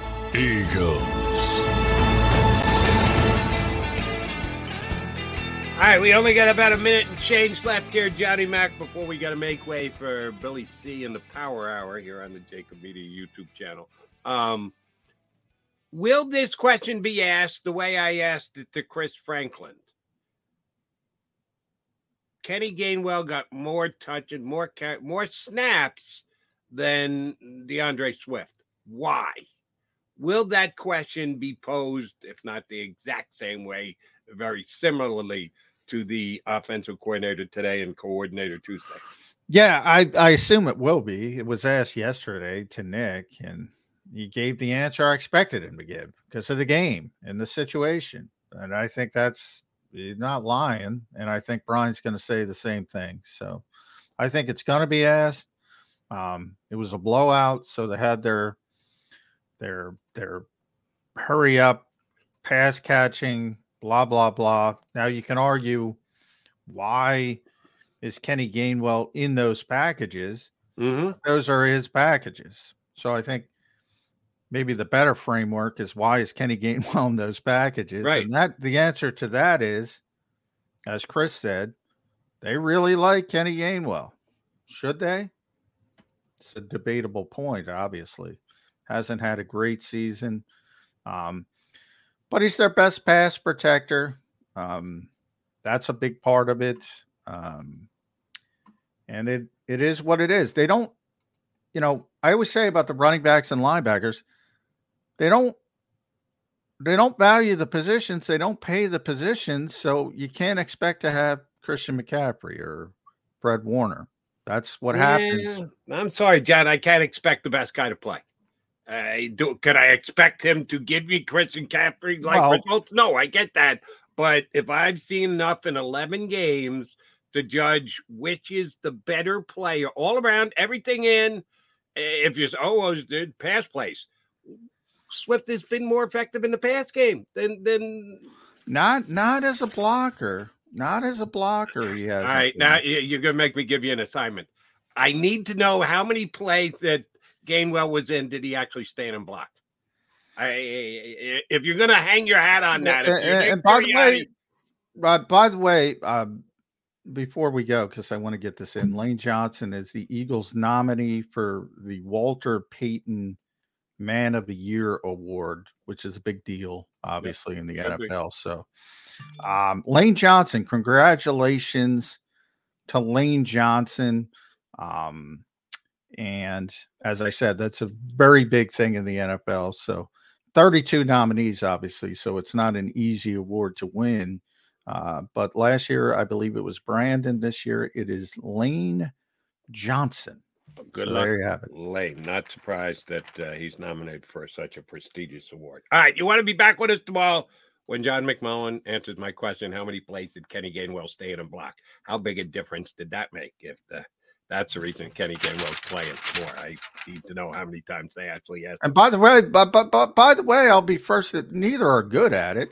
Neither's Emmitt Smith, but he's I, best. I'm not arguing that he's not the best. If you tell me he's the best, he's the best. I believe it. Oh. If he well, they think it's not important what I think. They if they if he played 30 some odd snaps and he stayed in the block four plays, then what, what are we talking about here? He's, he's Well, I mean, that's a third down back. That's not only the Eagles. If you're a third down back in the NFL, you got to pass protect. You got to pass protect. I mean, that's part of the role. Again, roles matter, and that's part of it. And it, it doesn't matter. It might be 10 one week, it might be four, it might be two. You might be behind, and everybody might be going out in patterns and empty sets. But if you're in that role, you got to be a pass protector. And the bottom line is the Eagles don't have any good pass protectors, but he's the best of the bad lot. right.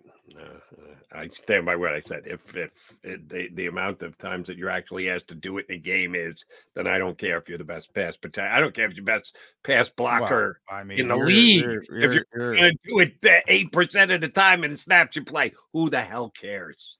All right, Well, I'm not- I mean, every NFL coach cares. I tell you that. If you're if you're in that role, you better be able to pass protect. Because if you get your quarterback killed, oof. I I would suggest uh, if Nick Sirianni is uh, of that mindset that he should be able to evaluate on his fly. Can't just say hey, this is our third down back. And he's our third down back all year because we decided that way back in the preseason. Well, DeAndre, DeAndre could, and because he was at least had a reputation as a, a somewhat better blocker in Detroit. Not, not you know, not a great reputation, but he wasn't performing. He hasn't been a great pass protector this year, and he could get better at it. And it, it, remember, he wasn't the lead back for Week One. They changed because he earned the job. He has not earned the job as a pass protector. Okay. Uh, uh again, uh, if you're only going to use them to pass protect on so many plays during the game, does it really matter? All right, uh, Mac it Mac does matter. Jesus, you're telling me pass protection from a running back doesn't matter in third down packages in the NFL. It does matter, Jody. It's a big, big big deal in third. How can it be a big, big, big deal if it comes to fruition six plays of do you, think the, do you think the Eagles are the only team that values pass protection from running backs? If you There's actually ask them to stay in and pass protect, then yeah, I think it could be of great value. If you're not going to ask them to stay in and pass protect, and you're justifying playing a lesser productive player over a more productive player due to the fact that he's a better pass rusher, uh, pass blocker, but then you don't ask him to pass block. That makes no sense to me. I'm sorry. Doesn't. It doesn't add up. I don't care what the, the, the, league has been doing for 40 years. I'm looking at this year. And if you're not asking the guy to actually pass block, I'm not going to use an explanation why he plays yeah, more. I mean, he's a better I, pass I blocker. Uh, there's, like I said, there's trying to win an argument and there's ignoring 50 years of history. All right. If you're a third down pass, if you're a third down back in the NFL, you got to pass block. That's part of the role. That's part of the job description. In Philadelphia, Washington, Dallas, Jacksonville, Houston, Denver, 32 different places. It's part of the role. And if you're not good you know at it, used to be a part of a role in baseball, the bunt. And now when I take calls on why didn't the Phillies bunt? Because nobody bunts anymore the game changes and you have to keep it to your own particular well team. people not... still pass protect. People still pass protect in the nfl now, they might not be as good much? at it. they might not be as good at it as Emmitt Smith was back in the day which is the reason we're going way long. I apologize to bill. I mean yeah i mean come on. This is eh, i i, I mean you should put your resume in to be an NFL head coach and say, oh, we don't need a running back to block. We can get an extra receiver out there. Running backs never block. I mean, just put on the game last night. Running backs got to pick up blitzes all the time, all the time, all the time. They're not as good at it. They're not as good at tackling. They're not as good at a, a bunch of different things because the game has changed and they don't do as much of it on the college level. But it's still a big part of the sport not like bunting, which is not a big part of the sport. Pass protection is if you can't block people, I'll say it all the time, you can't play offense. And running backs a part of that. They, they just are. Uh, yeah, we got to go. Um, I, we could argue for another 20 minutes. The, uh, five guys, six guys who pass block on any given play, running backs last. If you're telling me that that's a key element to pass blocking, a running back. Yes, it's not as key as Lane Johnson, so it doesn't matter. kind of the point. I'm so making. it doesn't matter. All right, we'll be back here tomorrow. Mac and Mac be back in two and two. You've been listening to Birds 365, the destination for the passionate Eagles football fan who bleeds green. If it's Eagles football, we're talking about it. Debate inside the locker room and guests that are some of the greatest football minds from around the region. We hope you enjoyed the show. We know we had a blast. Make sure to like, comment, and subscribe, and we'll be back soon.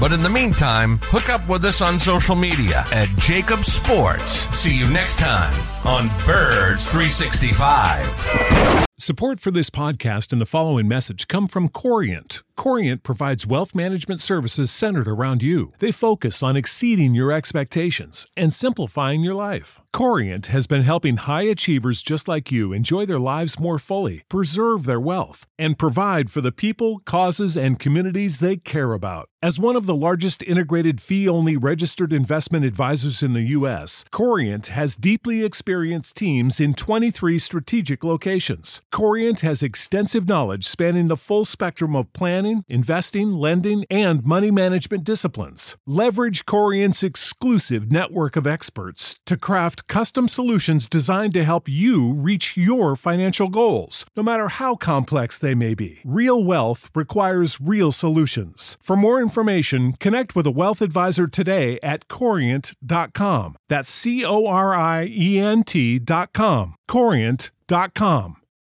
When you need mealtime inspiration, it's worth shopping Kroger, where you'll find over 30,000 mouthwatering choices that excite your inner foodie. And no matter what tasty choice you make, you'll enjoy our everyday low prices, plus extra ways to save, like digital coupons worth over $600 each week. You can also save up to $1 off per gallon at the pump with fuel points. More savings and more inspiring flavors make shopping Kroger worth it every time. Kroger, fresh for everyone. Fuel restrictions apply.